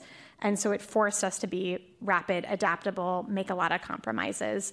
Fast forward three years later, um, in this new era, we, we still have this streamlined process we're really proud of, streamlined procedures, but we're looking at solutions that are more sustainable. Parklets are here to stay as we sort of look at permitting um, occupancy in the public right of way some more statistics before I pass it on to Annie to talk a little bit more about our communications efforts. Um, we have reported about 121 park people that have already removed their parklets. It's more than that. Obviously, we had 1,200 at one point, but um, we've gone out and, and folks that have since March closed down their parklet. But there's a 639 in the mix and only three of them have gotten their permit, their post pandemic permit. Why is that? A lot of reasons. Um, one thing is that it's really been very difficult to get responses and stay on top of the scale and applicants that we're and businesses that we're working on um, and through. For example, they're sort of kind of categorizing three different buckets of folks. The first number, that first bucket, is 179 of that 639. 179 that have made it through permit review. They made, they submitted, public MTA reviewed it and approved, Public Works reviewed and approved, but they still need to build, get an inspection, and then their permit. So they're really far along, but there maybe there's maybe they're within their window to build, which is about 60 days. Some folks have like haven't done it for a couple months. So it's these are really the folks we're focusing on to get through the finish line. But another 144 have incomplete applications and are at the beginning of the sort of approval process. They haven't even gotten through SFMTA review, the first department that reviews it. So those are, we sort of call them incomplete applications. They applied, they still haven't made it out of our queue. and then another 313 made it through SFMTA, but then are sort of stuck in that second departmental review. Um, so yeah, 144 and 313 haven't gotten to that step that the 179 did, if I if that makes sense. Happy to go over this again, but we've been combing through the data very thoughtfully and intentionally to really understand the different ways we need to support people and where folks are getting challenged, where we can just be strategic. So I'm happy to elaborate on this, but with that in mind, Annie will ta- start to talk about how we've been targeting engagement with these businesses. So, since March, we've been doing, and well before that, as I'm sure you've been aware in previous briefings, we've been really offering businesses consistently that one on one case management support. That comes through emails, that comes through one on one video calls, and then we have at least once a month an in person office hours event where a business can come physically to 49 South Van Ness and receive feedback on their site plans from staff. And we're always willing to offer in language support as well. Um, so, in addition to that, we've done a lot of phone banking. Um, we've even sometimes done text messages when we can't get through to an applicant. Uh, we're partnering with Office of Small Business, our grantee partner, SF New Deal, who also is plugged in with other nonprofit members, um, as well as planning MTA, and Public Works all making those phone calls and answering people's questions and letting them know what they're missing. And maybe you missed that email and then sending it again. Um, and then the next step um, is going to be noticing those applicants who are still missing uh, information in order to make their application complete. So the legislation states um, that the, it has to have a complete permit application in the system by September 27th. So we're continuing to do big pushes um, in order to get people um, ready with all the missing materials that they may have. We're also offering a few grants at this time.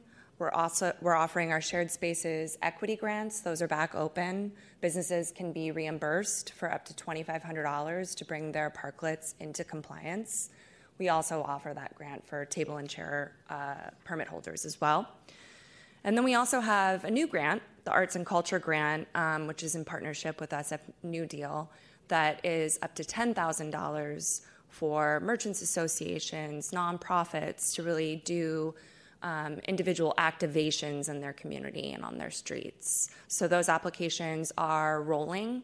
The priority deadline was August 1st, but we are accepting applications for that grant up until January. And for the equity grants, the deadline is September 27th to also match the permitting deadline as well. And then I'll bring it back over to Monica to talk about the fee waiver update. hopefully short presentation. This is our second to last item. Um, so, fee waiver. Um, earlier this summer, the Board of Supervisors um, deliberated and ultimately approved a, a, fee waiver for the next year. And we just wanted to explain a little bit about what went into effect. Um, you may have we've put out some communication and emails, um, but it's it's a little confusing, so worth spending some time understanding exactly who's benefiting and how. Um, so basically to break it down, um, if you had a parklet during the pandemic and you're transitioning, your initial permit fee is waived. So there's two different fee types. There's a permit fee and an annual license fee, um, and those are both waived um, until July 2024. If you're obviously a shared space parklet, a pandemic one, and you're removing, there are no fees. It's not like retroactively you have to uh, pay for a permit in the past. Um, so if you're not transitioning to the new program, you simply need to remove your parklet by July by September 27th, the end of the grace period. and if you're applying for a new parklet, so you're someone brand new, you never had a parklet during the pandemic, you also benefit from the fee waiver. Excuse me. Um, your initial permit fees are waived um, for the first year. Um, I believe the annual license fee is the only one that does apply. Um, and I should mention, this is mentioned this last point, but for all of this, the threshold, the other thing that the legislation did is um, raise the threshold from 2 million to 2.5 million in annual gross receipts to be eligible for the 50% off waiver. So eventually, when you are paying fees, say in July 24, um, if you are eligible, you are you have waived for a whole year and you're half of what they are, 50% off. Hopefully, that makes, makes sense. We can go back to that. But just want to make sure you were all aware to put out the good word about um, what got passed and how that's supporting small businesses. So, to wrap up, um, we of course, have an enormous amount of respect for your um, sort of committee, and you've so plugged in and have been so helpful over the years of the program, and would love your support to help continue to put out the new word, the, the word, especially as we are in the last month, and as you can tell from the presentation, we are doing so much intentional work to reach folks. But um, you could help us put out the good word, and if there's anything more we can do on that, we're happy to send you lists, for example. Um, like we mentioned, we've really curated and really dug into the numbers. We're happy to share some of the folks in these different categories. Maybe you guys, um, they're in your network, um, and you could help put out the word. Um, just let us know how we can, what we can provide you. So with that, any questions? And thank you so much for your time this evening.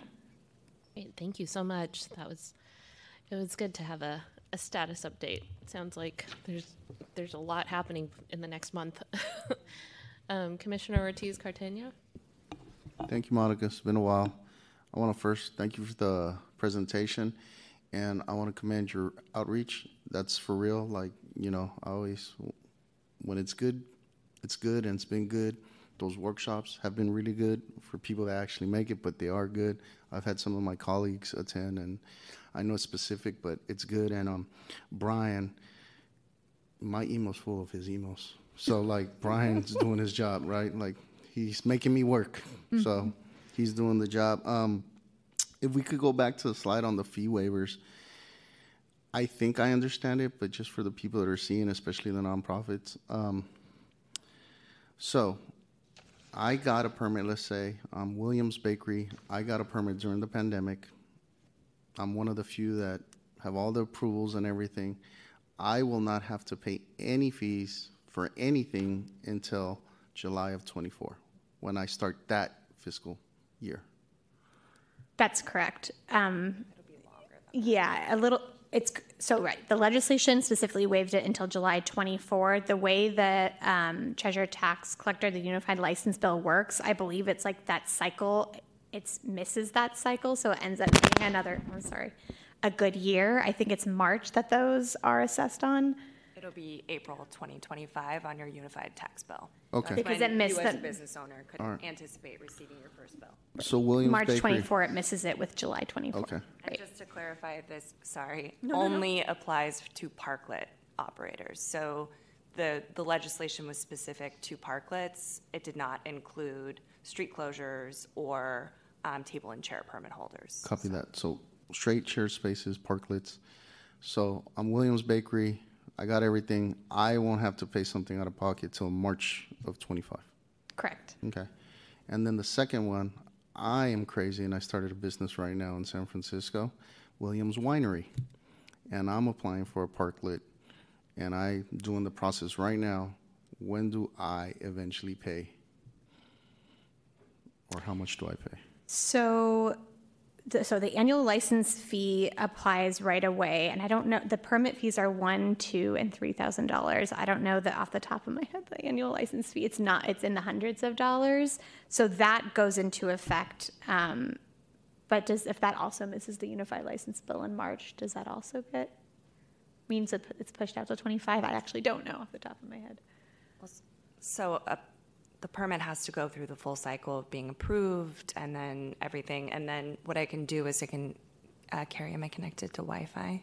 I can pull up the fee schedule on the on the website because it, as Monica stated, it really depends on the amount of parking spaces. But like percentage wise, Yeah. I'm brand new. You don't have to give me the exact figure. I, I know, I think top of my head, but I would have to pay right now today 50% of whatever the fee, one, two spaces Yeah, fifty percent, not this year, not until next year. of 24. Uh, of 24 for the um, for the permit fee, and that is the bigger number. That one, two, or three thousand versus a public movable or fixed parklet, totally waived.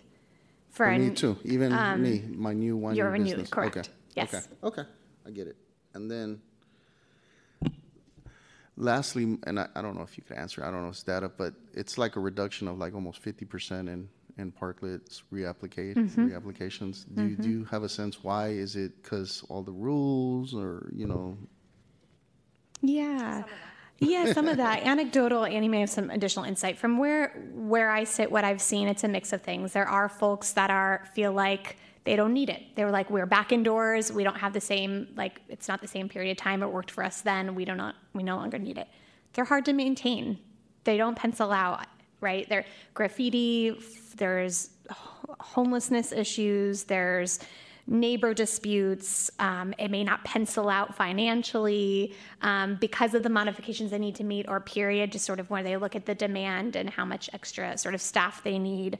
Um, those are the ones I hear about: maintenance, modifications, penciling out. Any other categories? Yeah, no, I think I think you know it's it's the in terms of penciling out.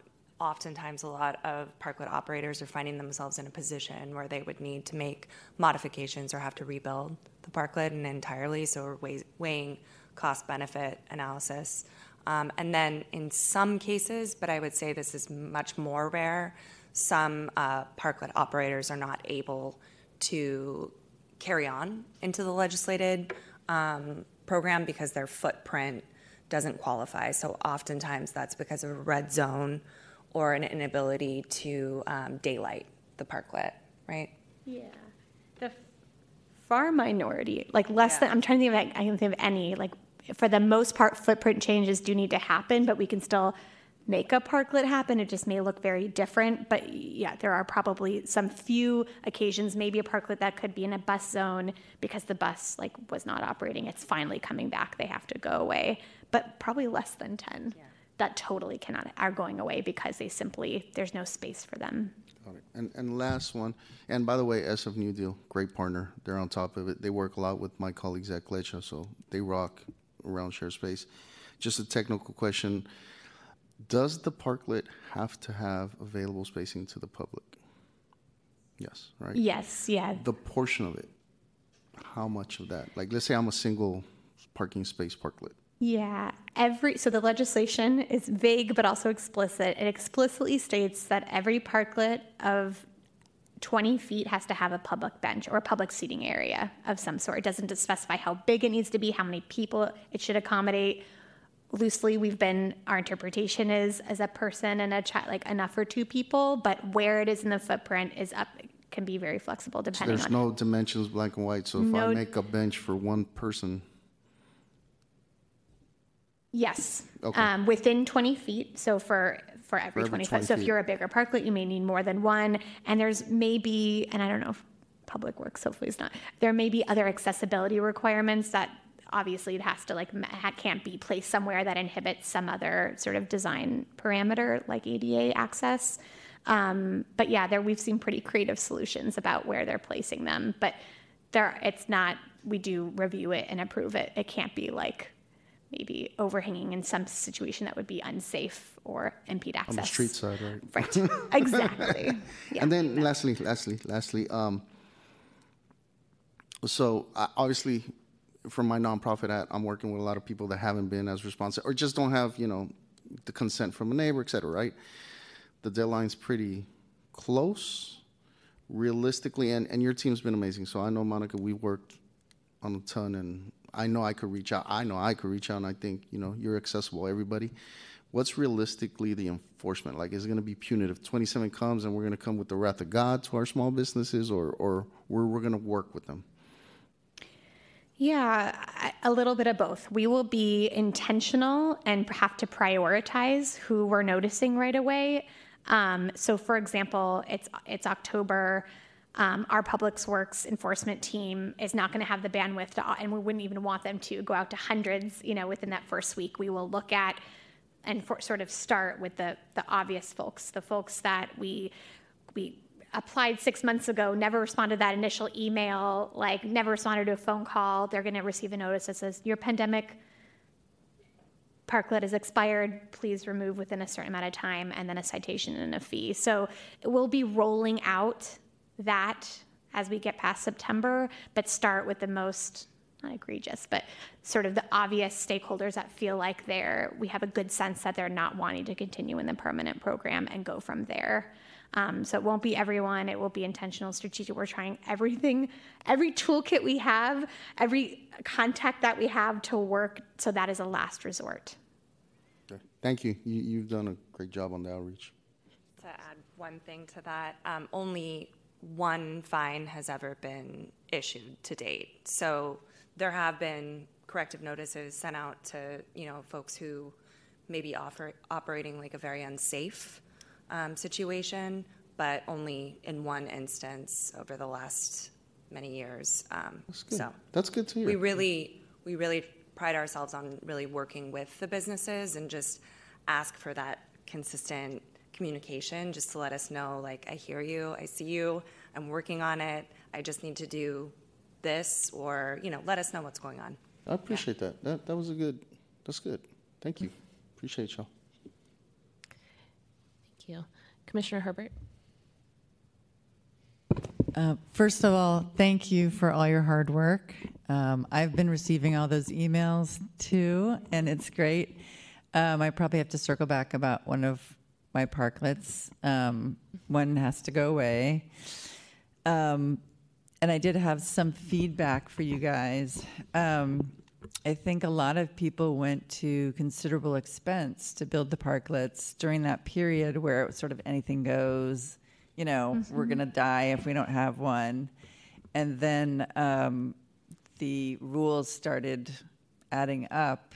Um, and so some people have spent a lot of money on parklets and now they have to tear them down because they don't comply. You know, like the the 20 feet from the crosswalk rule. I'm one of those people. Um, and so I guess what I would just come out and ask, which is probably not possible, but you know, the weather is part of business for restaurants. And October is a really nice weather month. Everything starts to go downhill sort of at the end of October. So just putting out an ask. If you don't ask, you don't get. You know, would it be possible to stretch it until, you know, closer to the end of October so that restaurants specifically can um, continue to profit from that nice weather while the sun is still shining, kind of thing?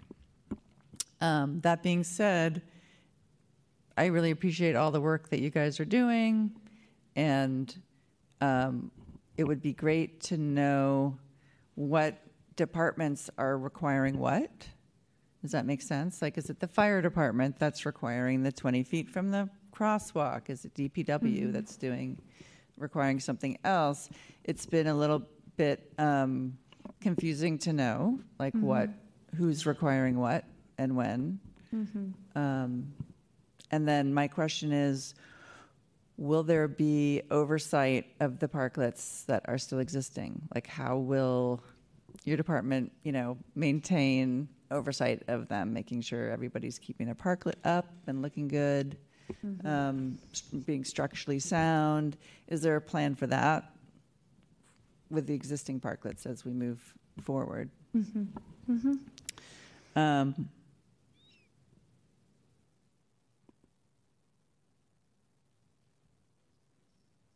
and yeah, it would. It, I, I understand that it, the whole process has been an evolutionary one, right? Um, you've sort of made discoveries about what works and what doesn't along the way, um, but it would have been really ideal if the rules were the rules from the beginning.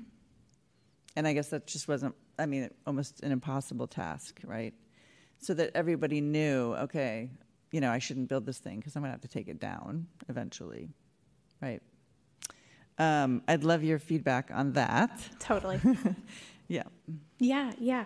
Well, I'll start there, and I do want to address your other questions. Totally. I think we think about that all the time. Like if we could go back in time, how we how would we do things differently? Um, that being said, we were operating. You can't recreate the sort of the, the period of time we were in, and sort of having to right size that now. And as we are have that opportunity now to be like, how would we want to do it? Which we couldn't necessarily in all that that we are pulling together in May of 2020. Um, I think it's it's a little bit of both. I think we're mindful of wanting to take pieces of the pandemic program with us. We now have a streamlined permitting process of 30 days before my understanding pre-COVID it would take like 8 months to a year.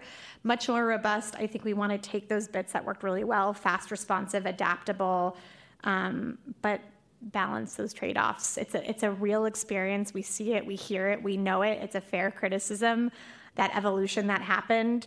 Um, that being said, you know, we do look back and it's sort of like it wouldn't have made sense. I think about that, like to not allow something in May 2020 that we thought in three years from now this won't fly. Like, no, you can't be in the.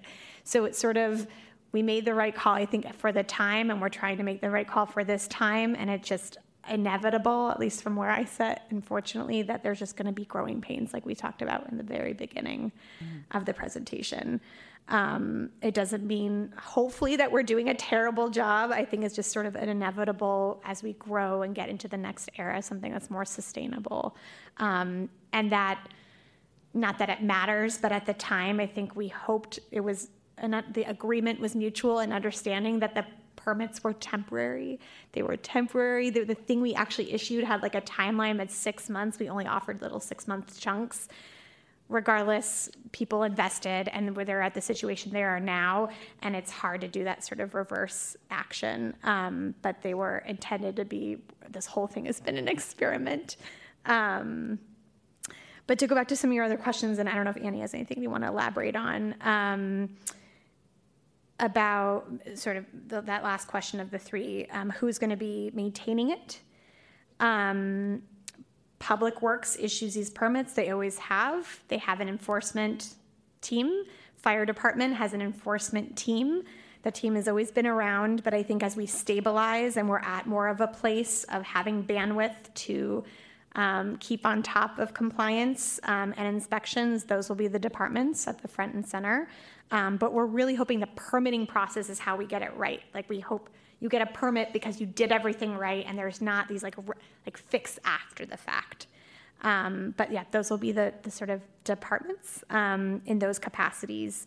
And in terms of who does what Um, I'm curious if you have more additional insights on how we could make that better. I know our manual, at least, it's very long, very dense, but at least it's color coded by section. So it is somewhat an easy way. I think fire might be red. I could be wrong. But like the red pages are like, you know, you're in this section because this is fire department requirements. ADA, you're in this section because this is something Public Works looks at, MTA footprint. So I think there are different colors, more or less by department. Mm-hmm. Um, and I also know our compliance advisories, which seemed like so long ago. I know at the time when we developed that for every business and we sent them to every business, they were, I think, coded by like the department, fire, MTA, Public Works, and like the code section. But that's the two things I could think of that's like at least readily available where we try to interpret the guidelines by department. But if you have other pieces of feedback on how we could do better with that. Yeah.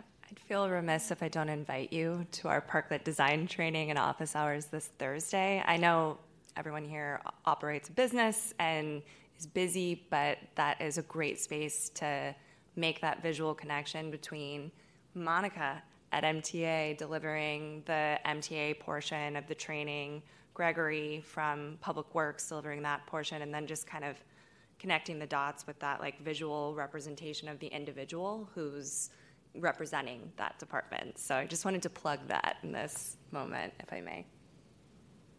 Thank you. And and you guys have done a great job. I mean, the fact that we have parklets has been, you know, a gift. Um, and I do have one last question, which is, it's going to be really expensive to take them down to get to get rid of this, the the materials that were used, right? That's costly. Is there um, anyone to help with that? Um, I heard something about the Boy Scouts wanting the materials or something? There was a great rumor about the Boy Scouts, but we were unable to verify that. We did pursue it. Um, but newly, um, you can apply for a shared spaces uh, equity grant for removal of your shared space. So that would be $2,500 towards the removal of your shared space. Okay. Yeah. And just, you know, it, we do know the disposal and the rental of a truck is probably the most cost costly portion of that but um, you know it doesn't it doesn't require skilled labor to to do it so just putting that out there and hope hopefully that you'll apply for an equity grant too Great. Thank you. I'm asking for other operators as well. So thank you. Commissioner Ortiz Cartagena. Yeah, I just want to highlight on, on 24th Street, our cultural district. We, we had it with Calle 24, and you guys did amazing. Everybody's there, New Deal, your offices. It was it was dope. And um, regarding disposal, Glecha, my nonprofit, we've been doing it. So we've been doing before the um, the share space grant came out. So hopefully now we could help them apply. So we've been fronting the cost of removal. It's not it's not that much. It's not that bad. So some people that didn't want to proceed, we we got the laborer and we did the dump and all that stuff for them. Curious how much it cost. On average, about seven hundred. On average. So. That's good. That's wonderful. Great. Any other comments? I mean, it sounds like, um, I mean, my assumption is that um, Department of Public Works, like DP, DPW, D, I don't know if it was, uh, and then MTA, everybody is like ready to help process with every, like process all of these. And now we're at a stage where you're having a really challenged time getting a hold of the business owners, right? That is the the ask essentially, right, for us to be able to um, reach out to our network. So I think after this meeting, you had offered to be able to share some of the businesses that you're having a tough time getting a hold of. I think we can definitely, you know, kind of help with that that load, and maybe Carrie, you can, um, I don't know, help figure out how we delegate that effectively. Um, and so, I mean, it sounds like the 313 that have not yet cleared the second department review, I mean, those are most likely to be the ones to be cleared um, by the September deadline. And then, um, and then we still have 144 who are, and 179 who are kind of like missing really a lot of, um, a lot of the steps. So, so potentially a lot of the parklets that we see right now could be um, eventually not not um, used, right, or have to be taken down. So I hope not. Yeah, I hope it's just, it's continued engagement, but it's more realistically, right? A lot of folks that are potentially getting notices as a last resort, you know, targeted and strategic, but um, we're hopeful all these people are so close to getting over the finish line and just making final decisions, getting missing materials. Um, but yeah, it's not. It's a significant number.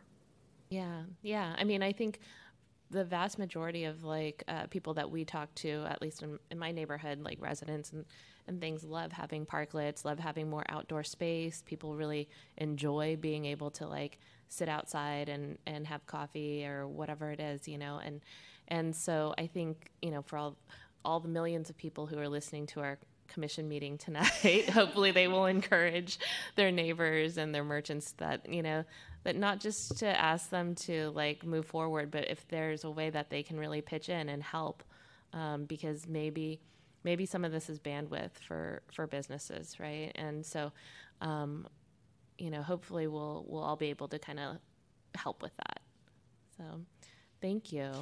Thank you very much for your time and your presentation. Oh, actually, um, if you don't mind staying for public comment, we probably have several thousand people. We have we have one caller in the queue. Oh, nice. Welcome. Thank you so much for attending the meeting.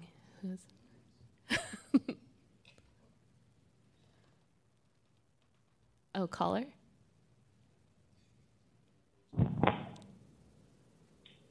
Yeah, uh, thanks for having me at the meeting. Uh, this isn't, uh, while I know you guys are primarily, not primarily, but here for the shared spaces program, and we're having all of these meetings.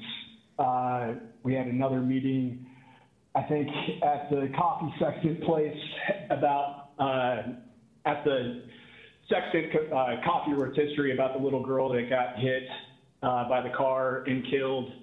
And uh, to give you a little bit of a background on myself, um, I've been hit by two cars in your city, and I've knocked to the, been knocked to the ground, and those drivers drove off. Um, I'm a convicted felon. I have just been rejected on four applications for uh, housing, and we have all of these meetings, and I'm just I'm so curious because I sit there, I have the funds for housing, and we say we're concerned with people's safety, even you know put in the context of drivers and stuff with these parklets but we're still not concerned with the real issue, which is I have money for housing and I'm being denied funding for housing, but there's all of these programs for me to go to uh, to fuel your guys' jobs. Meanwhile, I'm left homeless and then people bitch about their car windows getting broken and stuff like that. And, you know, I could go stand at, at, at uh, Fourth and Market right now and I know that's not where your guys' parklets are located, but I can go stand there for 12 hours during the day. And for every Caller? single every single hour that I am standing there, Oh. Sorry, we're gonna probably have 10 to minutes that I cut am off, standing there, I um, know I'm our getting, to the, caller. I'm getting to my point here. This item is And about shared is- spaces, so if your comment is not about shared yeah, spaces. I'm, I'm, my comment is about the shared spaces because we're focusing on funding and where that funding is coming from, but we're not paying attention to the real issues of all of you guys misspend money and it is staring you in the face of what is outside. I've spent over a hundred dollars applying for apartments and I'm being denied. I have a full-time job. Yeah, I don't It sounds like this is about housing, so we're gonna- we're gonna cut you yeah, off now. nothing- Okay, thank you very much. All right. Well, any other uh, public comment about about shared spaces, more specifically? There is none. None. Uh, seeing no callers on the line, seeing no callers in the room. Thank you so much for for coming tonight. Thank I you for appreciate your it. time and support. Good evening. Thank you. All right. Um, next item, please. Item five, amendments to Small Business Commission bylaws. This is a discussion and action item. The commission will discuss and possibly take action on proposed amendments to the commission's bylaws. And just a note, this is regarding our um, switch from meeting twice a month to meeting monthly and just codifying that in our bylaws. Do we need to present on this piece, or did No. you just present it Um, just right now? That, yeah, Yeah. that summarizes it. Um, should we take any commissioner questions? Does anybody have any questions about?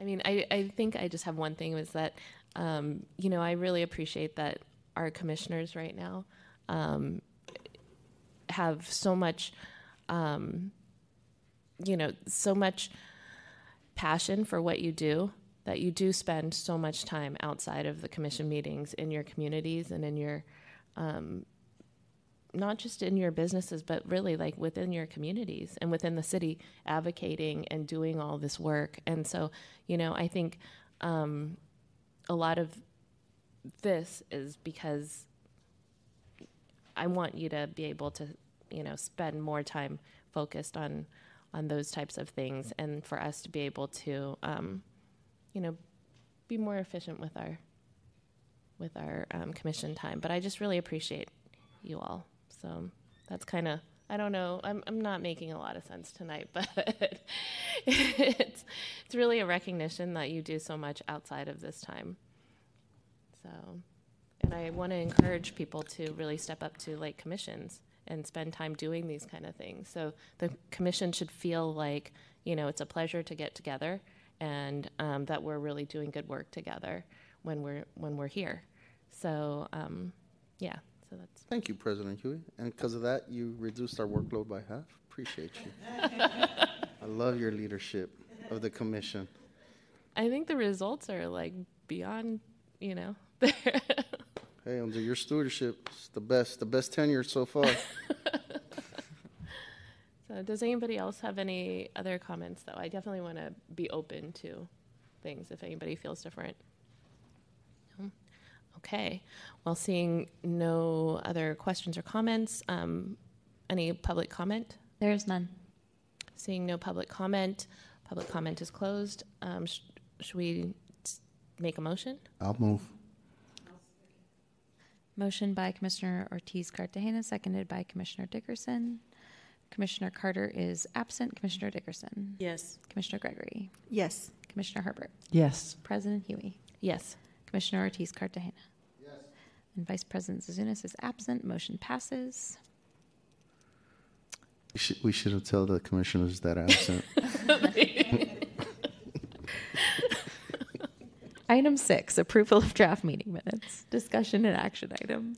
The commission will discuss and possibly take action to approve the June 26, 2023 draft meeting minutes. Commissioners, any questions? No, seeing no questions. Any public comment?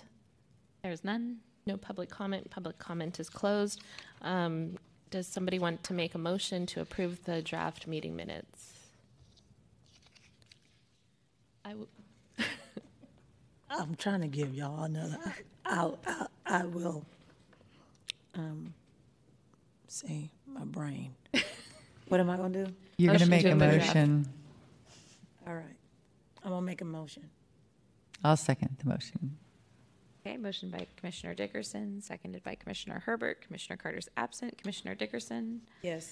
Commissioner Gregory. Yes.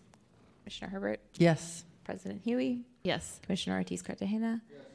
And Vice President Zouzounis is absent. Motion passes. Item seven, general public comment discussion item, allowing members of the public to comment generally on matters that are within the Small Business Commission's jurisdiction, but not on today's calendar, and suggest new agenda items for the commission's future consideration. There are no commenters in the room. Um, any, there's no comment from us. So, No commenters on the line.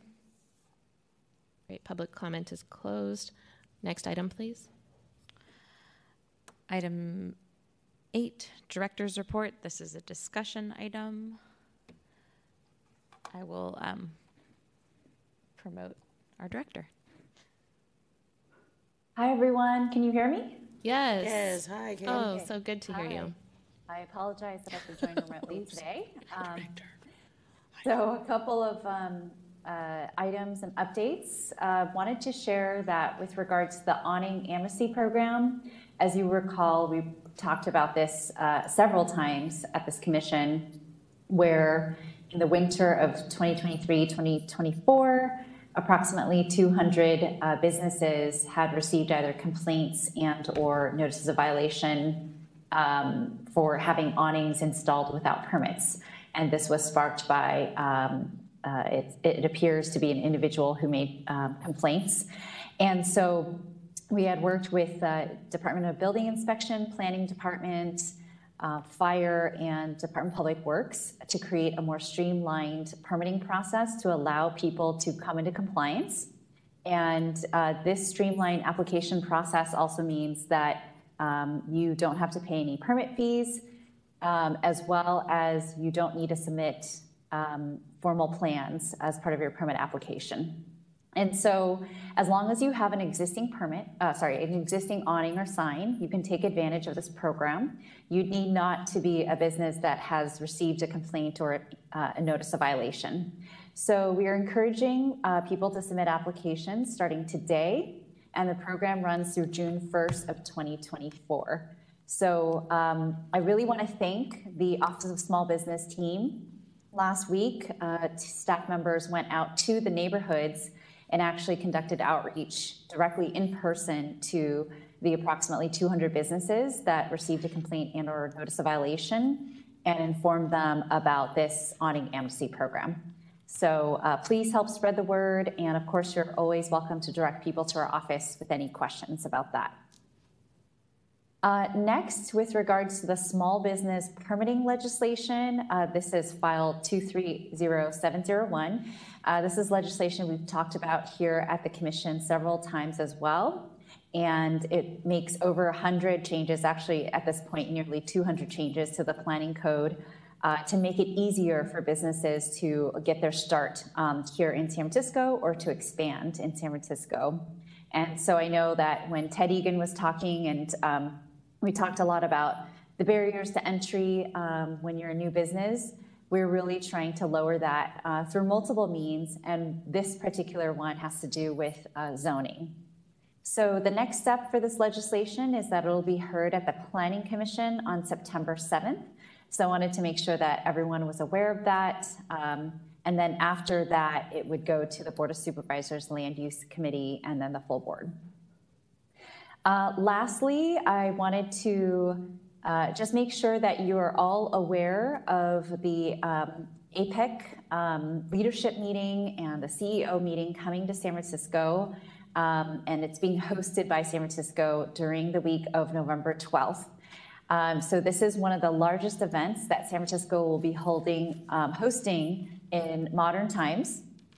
And we are expecting approximately 30,000 people from the roughly 21 um, participating economies as part of APEC. And uh, these will be heads of state, um, delegates, staff members, uh, members of the press uh, who will be in town.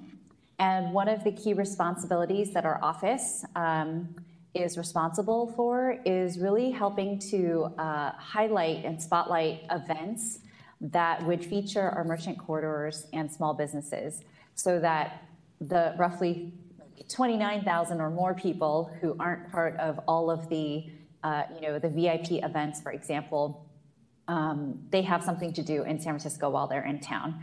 So we've reached out to all the merchants associations, the community benefit districts, cultural districts, and so forth. Uh, one, to let everyone know that APEC is coming again the week of November 12th.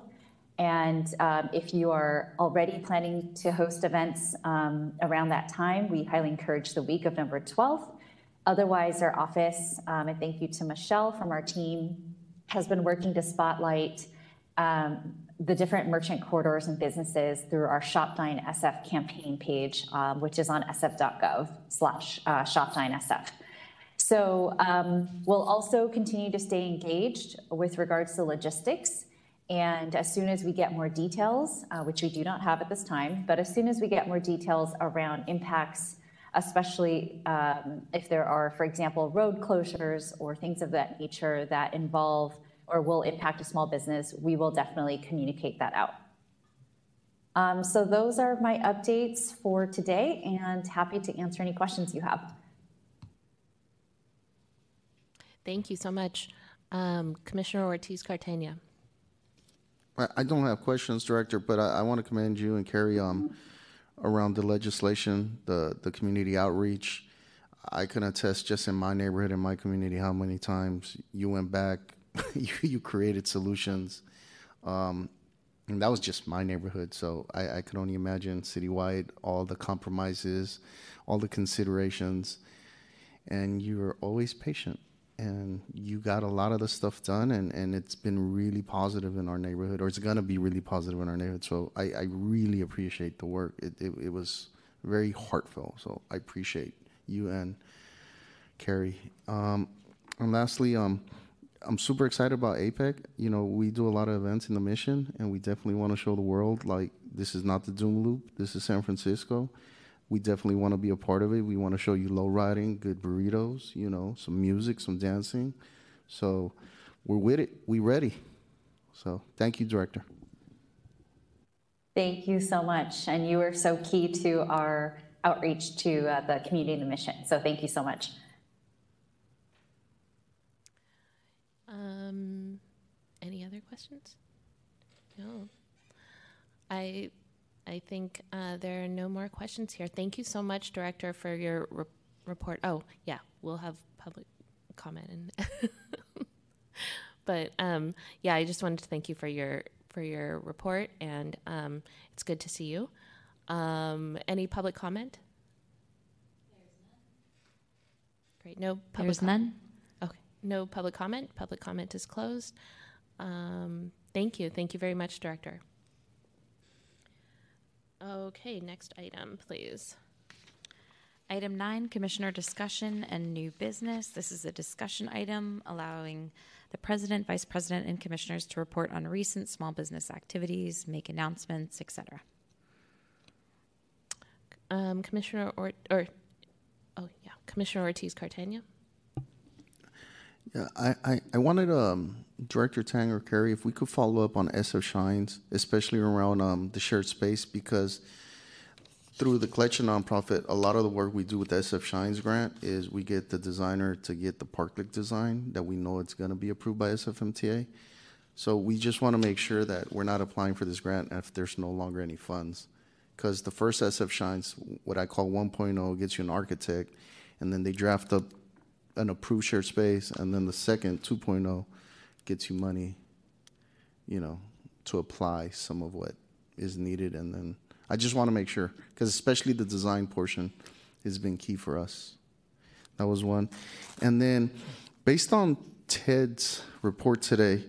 I, I, I don't know what our legislators are doing regarding, but I think if we proactively kind of ask for some legislation around commercial vacancy, and specifically a commercial vacancy tax on these Class A assets, especially after these buildings are transferred. Because right now, they're probably going to get back to the bank. So once it's in the bank, then we should encourage and pass legislation where there's vacancy tax.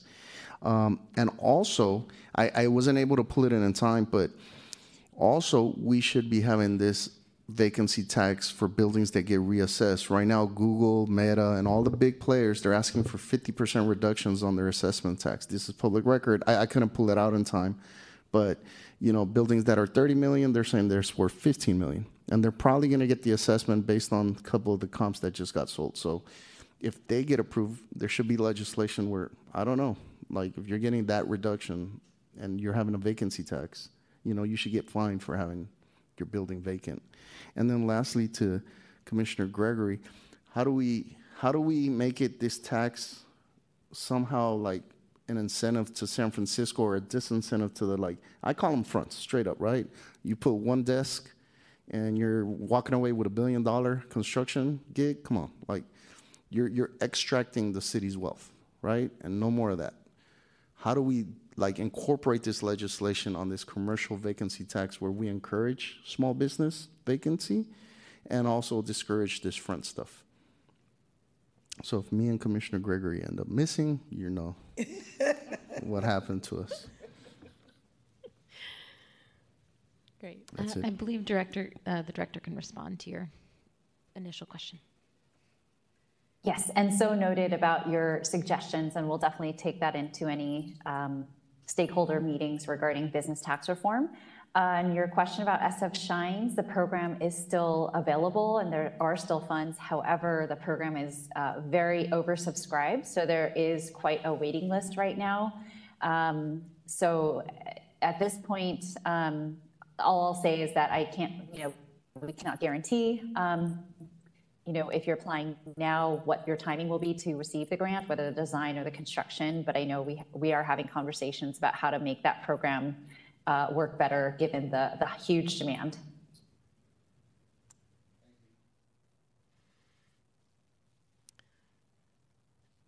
Um, I just I I've been in conversations with um, people recently who have had a lot of um, challenges with SFMTA um, construction issues, and um, you know I feel like I'm fielding a lot of emails from different parts of the city.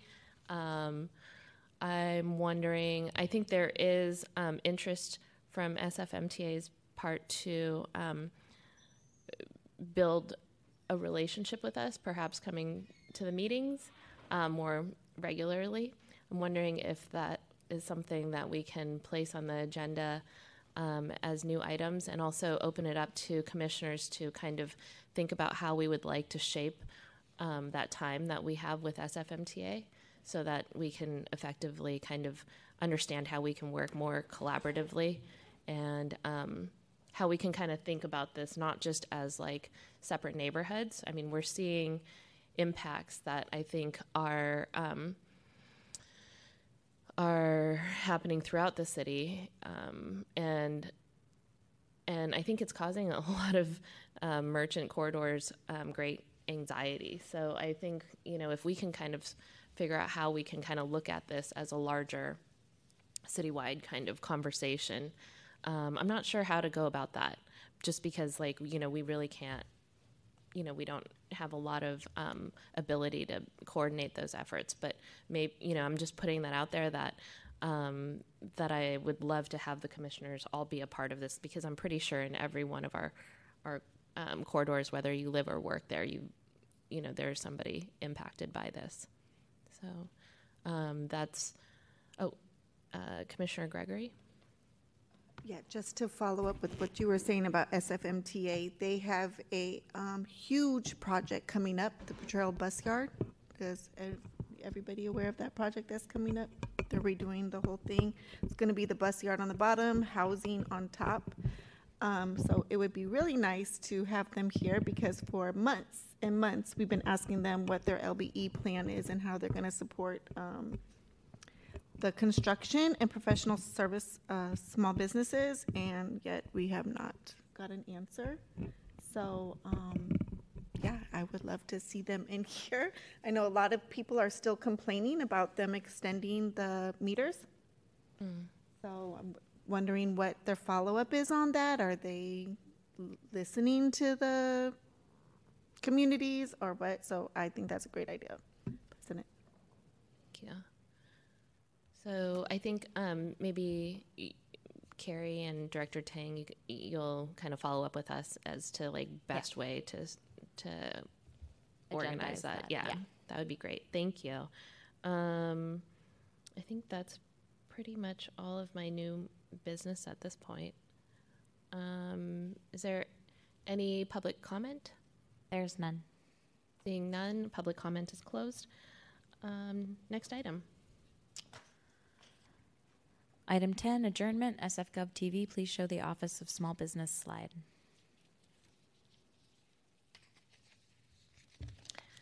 We will end with a reminder that the Small Business Commission is the official public forum to voice your opinions and concerns about policies that affect the economic vitality of small businesses in San Francisco. If you need assistance with the small business matter, continue to reach out to the Office of Small Business. Meetings adjourned.